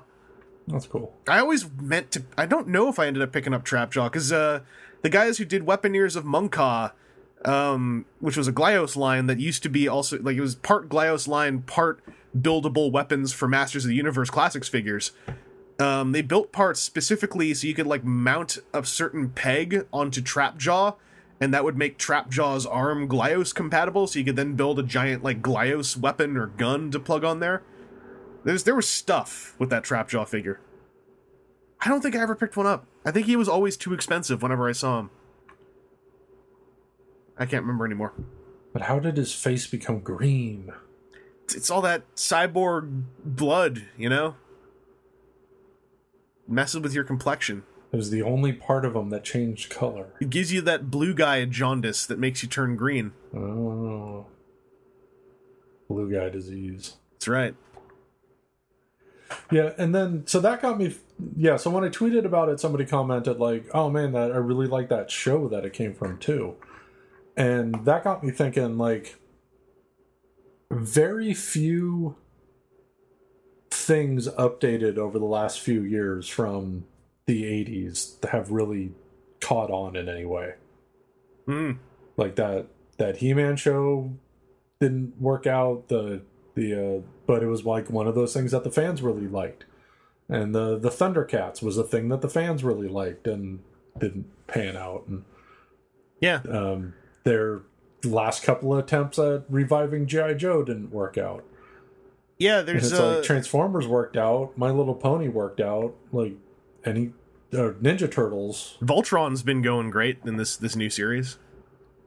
Um, it helps that it's on Netflix, so it doesn't have to worry about Yeah. a time slot. Yeah, it's kind of a different situation. I, I- watched the first episode of that, by the way. I, I think that it like specifically if new He-Man and new Thundercats had gotten to just release their first season under a Netflix model, I Uh-huh. think things would have gone different for them. Not entirely, but at least in terms of people actually seeing the whole show.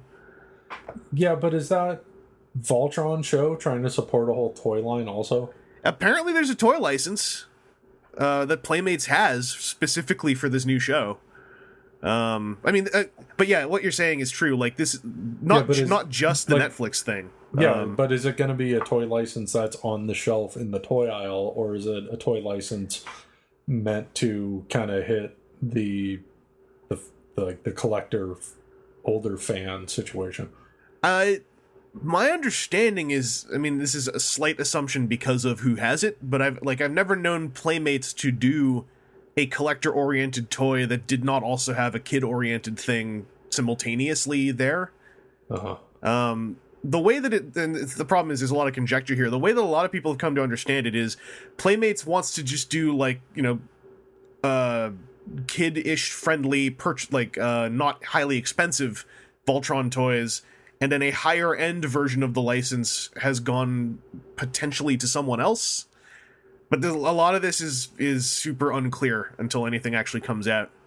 Uh, the hope is that at San Diego Comic Con it will all be cleared up.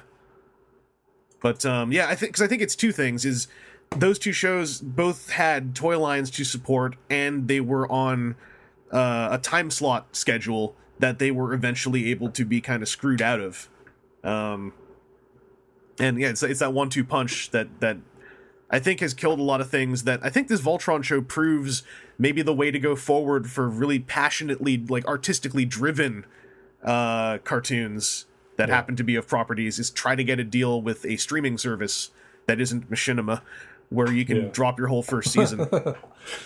Yeah, because it's like there's been a few of these times now, like He-Man and Thundercats, and kind of Voltron. I've only seen the first episode, as I said, but I kind of got a little bit of the vibe from that, where it's like you had these shows from the early '80s that were, you know, toy commercials, yeah, and there was very little, if any, consideration to um, continuity. They were just one-off adventures, and if they came back around and made any reference to anything that happened in a past episode, then wow, that was neat. But Yeah. they didn't care about that stuff like hardly at all. Um, then you get like 20 years down the road, the the kids that watch that show are now the the show creators, and it just has that level of of fondness and love and nostalgia where they really flesh out the the very simple ideas of the original the original thing and nobody cares Yeah, I. So I and it really bums me out that every time it happens it really bums me out I haven't watched two, 2000X He Man or uh, the new Thundercat show in a while. Um, so I, you know, I didn't watch them back to back. But the impression Voltron gave me was I think it also just did that whole approach better than those two. It it felt like it kind of it got to the point and it did stronger things quicker. Um, like I, I think I think New Voltron just came out as a better show than than He-Man or Thundercats in those respects. Like Yeah. it it it just it really gets to the point. It does everything it's supposed to. It it does that thing where it's what you remember the show to be like rather than what it actually was like. But it, it's just I think Voltron did it be- like you know maybe the third thing it has. It just I think did it better overall too. Um or does it better. It's it's not like over yet. Yeah, and it seems to me like it it's a slightly different thing too. Like it it came from an anime where Thundercats and He-Man came from like an American source. And even going like back, anime tended at least, you know, from what I've seen, and I'm not an anime expert, um, had more sense of continuity and storytelling to it that that American toy commercial cartoons didn't, I mean, in my opinion. it it yeah, you're not wrong. I think that Voltron though it wasn't really a shining example of that. Yeah, I, it was a lot more like here's the monster of the the episode situation, but Yeah. But it i mean my memory of that show was there was more a sense. And this was like the the translated voltron version not go Yeah. lion was there was more of a sense that it was an ongoing conflict.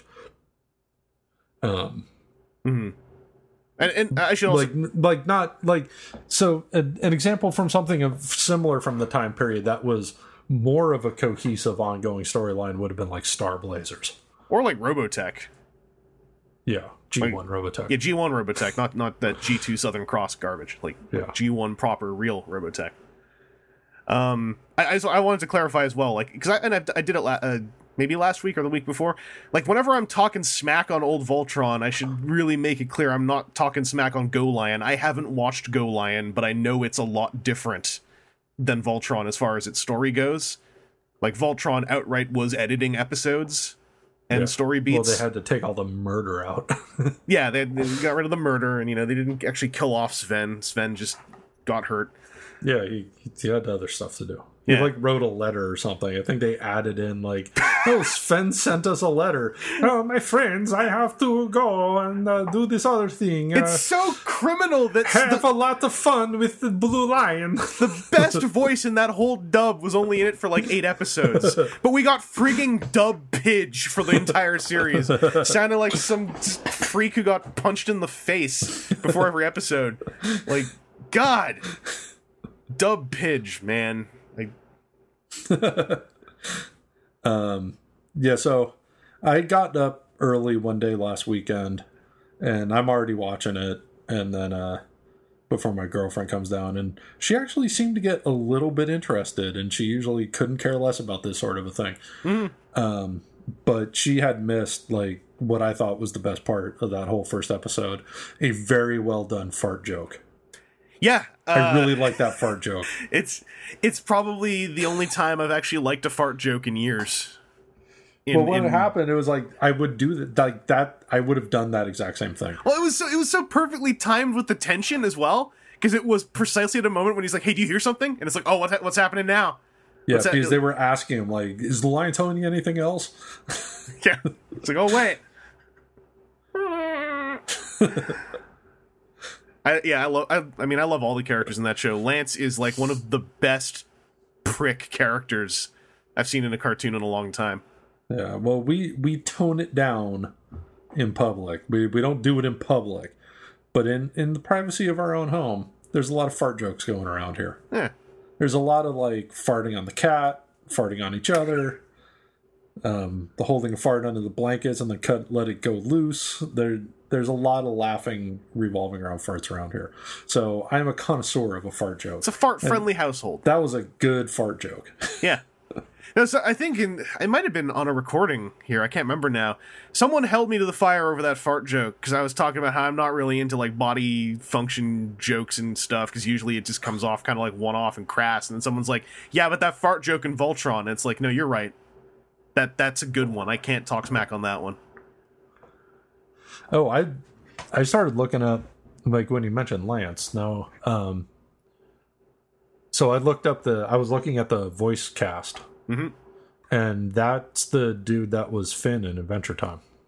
Really, Yeah, I need to watch Adventure Time. and um, um, Keith is Steven Yeun from uh, Walking Dead. oh, I knew he sounded familiar. Yeah, and it looks like Norman Reedus is in a couple episodes. I think Oh, he's just like in two or three episodes. I got to figure out who he played now. I think I might know who he played. I wasn't paying attention to the voice credits at all once I got past the first episode. Uh, I gotta look all that stuff up because there were some good voices. In, I mean, listen, Netflix Voltron is a good show that people should watch. I have lots of nice things to say about it. It's not. It's of course, you know, it might not be for you, but it's a very good cartoon for 2016, especially. Let me see if I could. Oh no, that's the wrong one. That's the porno. Oh no, that is the right one. I thought Oh. that was the uh, the awful CGI Voltron. Oh, there's well, there's also the somewhat awful animated Voltron from a couple years ago. was that also a Netflix thing? No, no, that was on TV. That was called Voltron Force. No, this is Voltron Legendary Defender. Okay, Okay, where's the cast? Someday I gotta watch a full episode of Voltron Force, but like the clips I watched, like anytime it wasn't a Voltron on screen, it it looked really cheap. Something about the way it was drawn, just everything looked like it was zoomed in on, and it made it look really bad On on Voltron what? Force. oh, like really thick lines that didn't look like it was an artistic decision. It just looked like someone had a really thick pen when they drew the characters. uh huh. Yeah. Um. Okay, let's see. I I didn't recognize a lot of names. Actually, I only recognized a handful of names. Okay, so Norman Reedus was a character named Rolo in two episodes. Yeah, okay. I can't react too much because you haven't watched them, but that's that's precisely who I thought he was. Okay. God, Rolo was really well performed too. That explains so much. Man, did you see that um that trailer from from uh E3 with the CGI Norman Reedus? Uh, oh, for uh, Death Stranding. Yeah, Whatever that was. That's I mean, that's the the name of the project. Yeah, the Metal Gear guy. Yeah, when he was uh, all naked and crying. Yeah, that was that was something special. Did you see the behind the scenes photo of how they did that? No. It's Norman Did Reedus they in the Norman Reedus naked and No, punch w- him in the face or something? he he was he's wearing a full motion capture suit with the face cam strap that's like on the the frame in front of him. With Oh. like the whole lighting system lighting his face that's attached to his chest. Uh, With all that on, with with uh, Hideo Kojima like wildly directing him, standing right in front of him, he's just going through the motions of holding a non-existent fetus, and like like man, that performance is pretty good considering all the gear he was wearing. Well, when I saw it, it was on the Giant Bomb We Talk Over the press conference stream. Oh yeah, and and they were questioning like so did norman reedus know what was gonna be done did he just sign over like his digital likeness rights and he had no idea what was happening like he he, he mocapped all that stuff. He Yeah. so he But I I like the idea that Yeah. Norman Reedus has no idea, and then like, like, he what? sees it when everybody else did. Like in the press conference, is like, "Why am I naked? What's going on?" like that was a really good looking naked Norman Reedus. Like I just got to say, like they got they got the you know that I've look, never seen real Nor- naked Norman Reedus, so I I can't compare. they got that look of you know the the lumps running down the back of the spine towards the crack. It was uh, it was pretty solid. Props. I'm double checking to make sure that I'm double checking Finn. naked Norman Reedus. No, I'm making sure that that dude was Finn on Adventure Time.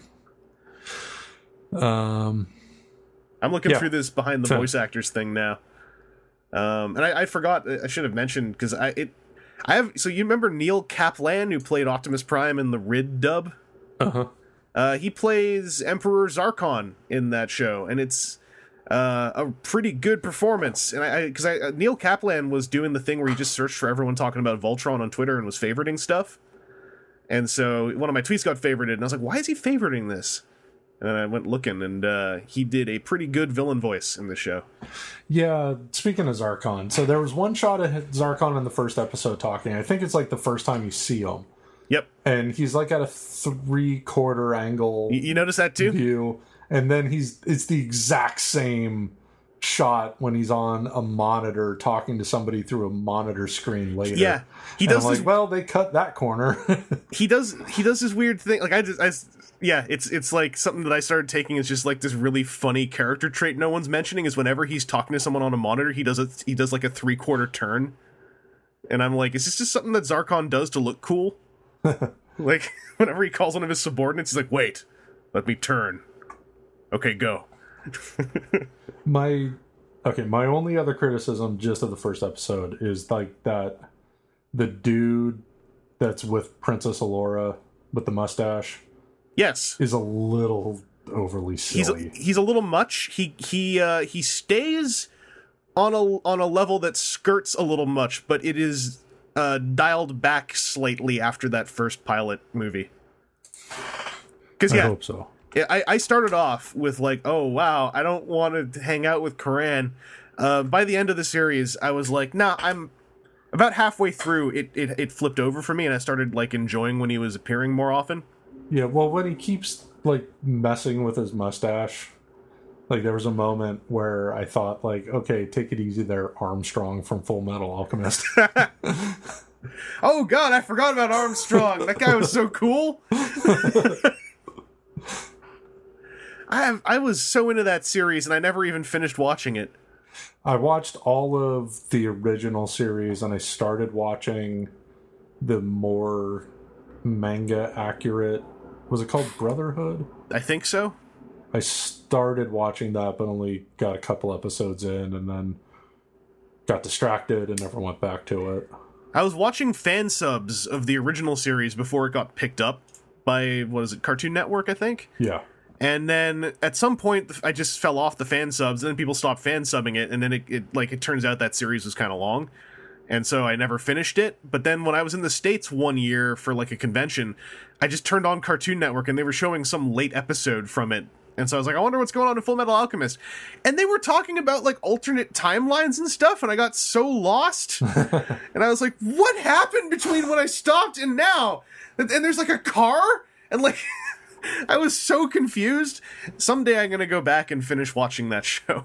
Yeah, well, I remember when it was coming to Cartoon Network and there were commercials for it and stuff, and I I knew nothing about it, and I somehow I got into my head that this was going to be like one of the multitude of Pokemon alike shows where yeah they're not catching stuff, but like the the Elric brothers are out on a on a quest to become the best alchemist in the land, and they're gonna have, they're gonna fight other alchemists in like alchemist competitions and become the very best. Um, I just somehow I decided in my head that's what the show was, and then the first anything I saw of the show was I was channel flipping late one night, and there was an episode on, and I come into the episode midway and there's these two other brothers posing as the Elric brothers.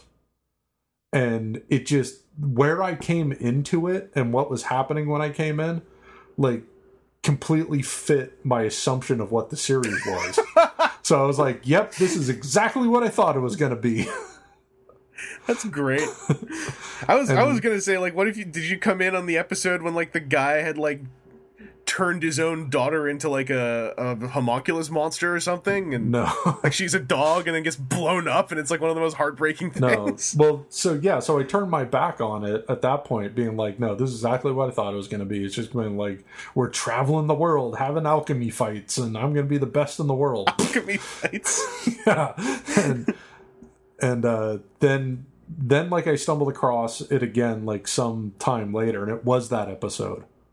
Yeah. Like now that you mentioned oh, it, was literally, it was that episode. Yeah. When I came across it the second time, I'm like, whoa, this show is dark. That, that's the first episode show? that locked me in was was that one Yeah. where I was I, I couldn't believe the way that episode ended. And this was like back in when it was being fan subbed and was new, like what Yeah. Oh three or something. Well, when I came across it was like right at that end part where oh God! where yeah, so I came in like right as they're like, We gotta kill this dog girl and I'm like, What is this show? this is brutal. This is I got okay, now I'm interested. I gotta find out what this show's about. I think I watched up until like the first the the first quote unquote season finale that ended with a a character death that was extremely sad. Uh, I don't want to say who. It's an older show, but I still don't want to say. I'm pretty sure or I know what you're talking about. Yeah, it ended with a funeral that was like incredibly sad. Yeah. And yeah, God, and then that's basically where I left off because like they'd stopped fan subbing it or something, and I never picked it up from there. Yeah, when I got back around to the first episodes, it's like the whole thing with like their mother dying and just all the blood and That's so great that your first impression, crazy. like this, that's got to be such a nice surprise to go from like a Pokemon garbage and then Yeah, and like I like Pokemon when it first came around, and Digimon was okay, but then there were so many of these shows like like Beyblade and all this other stuff, and it's just like okay, well, there's this. Oh, and then like they all became card things, like all these characters with cards, but Yeah. it was still like the same. Like Yu-Gi-Oh was still kind of the same. Like I'm gonna be the best. Um, there was some other one that like Fox Kids had, I think. Like I think the main character. No, like it, it, the main character was a girl and she had cards. That's all I remember. Cardcaptor It. Sakura. That sounds right. Yeah, that was. I think that was less. Of, well, that was less about being the best, and it was more all the enemies are manifestations from some. uh What do you call it when you use cards to tell your fortune? Tarot. Yeah, it was like all the enemies were like tarot cards come to life or something. I'm probably getting this really wrong, by the way. and I know there are big fans of Cardcaptor Sakura out there, so my my apologies. Um Man. I was just thinking about Full Metal Alchemist like a day or two ago as well. I was like, whatever happened with that show? It uh, ran its course. It did. I liked. Um, I only watched like one episode of the dub, but the voice they got to play the little brother in the suit of armor was really good. I thought, and this is like, this was back when I was a super huge snob about dubs as well. Yeah, I was never snobby about dubs. Like I definitely saw some dub stuff that wasn't especially well done, but like when I was at my most into anime, which is still like would be considered hella casual, um, Hmm. uh, I would watch like I would buy DVDs of like Cowboy Bebop and Blue Submarine Number Six, and I would watch everything both ways. Uh, Moyo. Um, I would watch. I would watch every episode at least twice, once in English and once dubbed. I I did that with a couple shows that I really really liked, and like I, I did enjoy that. Like when I was really into the show, just to like hear, you know, the slightly altered script in the dub if it was a well done dub script. Um, I did that for Gao Gar, and that dub got really good right before they canceled the dub and just put out subtitle DVDs. I thought Uh-huh. that was a shame. Yeah, and like I wouldn't mind watching something subtitled, but I also very much appreciated the convenience of a dubbed show. Yeah. Well, that's been uh, that's been the WTF TFW anime hour. Uh, that's our new podcast we're doing, where we talk about anime we kind of remember. and I saw this one once. It was. I, I just remember it was really weird. There was a guy and he had this like crazy hair, and uh, I, I don't remember what it was called. and he rolled dice. Yeah, it was really weird. I remember that. I remember seeing it and thinking like, "Damn, that's weird." Uh, yeah, I'm staring off into space thinking about anime dubs I've seen. There was a time when I was watching a lot more anime than I am now. But I, I still never Oh, think God, I, I'm watching like not an anime now, but I I only like I'd still really only get into like super robot anime most of the time, and it's just they I find there's less of that now. Uh, there was a sort of resurgence of it in the 2000s, and then it's kind of tapered off. And I don't consider Gundam to be super robot anime because it's usually boring. So yeah, I just don't really have stuff I'm after. Anyway, oh crap! Uh, Look at this sick Micronaut scooter. the ultrasonic scooter.jpg. That's pretty cool. That looks like a really comfortable chair. Um, Seth, did you do any uh, other off-topic stuff? No, that's it. Alrighty. Um, Did you watch? Uh, oh, I downloaded Pokemon Go. oh yeah, I, you, I, I'm real happy that I don't feel like I need to because I'm having more fun watching Yeah. everyone else do it. You don't need to. I don't even know what it is yet. Like I've caught like six Pokemon now. I went to some blue square places and collected eggs. I got two eggs, and I just I don't even know what this is supposed to be. Did you hear that within 48 hours of the launch, they had a report of some kid who was walking around and just found a dead body in a river? No, That's the current story going around. it's fantastic. I thought you were gonna say got hit by a car. I was like, oh no, this is gonna be bad. No, there's a there's a fake story that I heard that I didn't know was fake till recently. Where apparently some kid, there's a story going around that a kid fell off a bridge, but apparently that was fake. Uh, but yeah, apparently some kid was walking around looking for Pokemon in Pokemon Go, and then found a, a legit dead body. And the, some of the first comments were, "Well, was there a ghost Pokemon hanging out near it, or what?" it's like, man, that's like terrible, but great. I don't. Hmm. It's it sounds exactly like what the internet would do. Yeah, pretty much. Um. So yeah, thanks for tuning in, everybody. Uh, I don't think Oh, I've got. you, you? No, you didn't get anything. I was thinking about it. I don't think I've got anything off topic. Just like. So there's this there's this wrestling thing I watched called the Final Deletion. Okay. Hi there, dear listener. All right, listen. We went on for like nearly 20 minutes about the final deletion, so I'm going to make it into a supplemental as a favor to all of you who aren't Lumpy and whatever you other two or three guys are. I did it. There. You happy? Am I setting myself up to get yelled at every time I don't do this when we go off topic for a while? Absolutely. Am I going to care about that? Not right now, but the me from like a month or two from now, oh, I'm going to come back in time and kick my own ass. Oh, hang on. Someone's at the door. Hello? Merry Christmas, you son of a... I'm all happy now. I'm thinking about the Final Deletion. uh, thanks for listening, everybody. Um, we'll talk to you later. Uh, next week is probably going to end up being rolled into being the TFCon recording, unless we do it earlier in the week. I actually haven't planned any of it. I keep forgetting TFCon is next week, which is not good because I should be planning things for that. Um, Because you were planning on going. uh, that too. It's like going to be the day of TFCon. You're you're going to look online and like, oh, oh it's today. Just run over, Run out the door.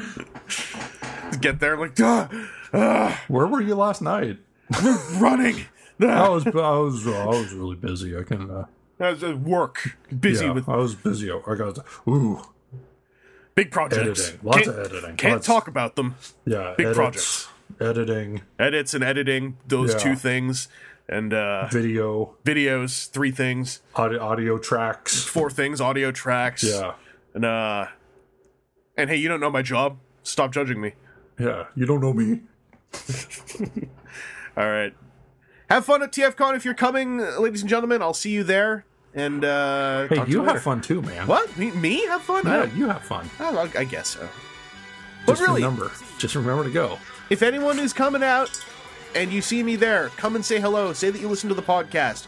That makes me feel really happy whenever I meet listeners in person, because it's it's it's just nice to know people are listening. So uh, Aaron will be there too. Make sure you, you go and invade his personal space, and uh, Yeah, get up in his grill.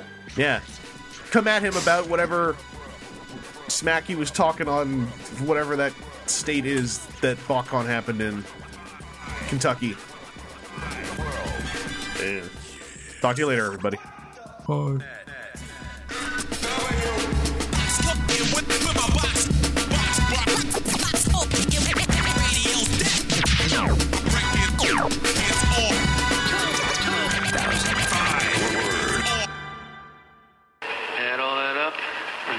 It means, but you got some badass perpetrators, and they're here to stay.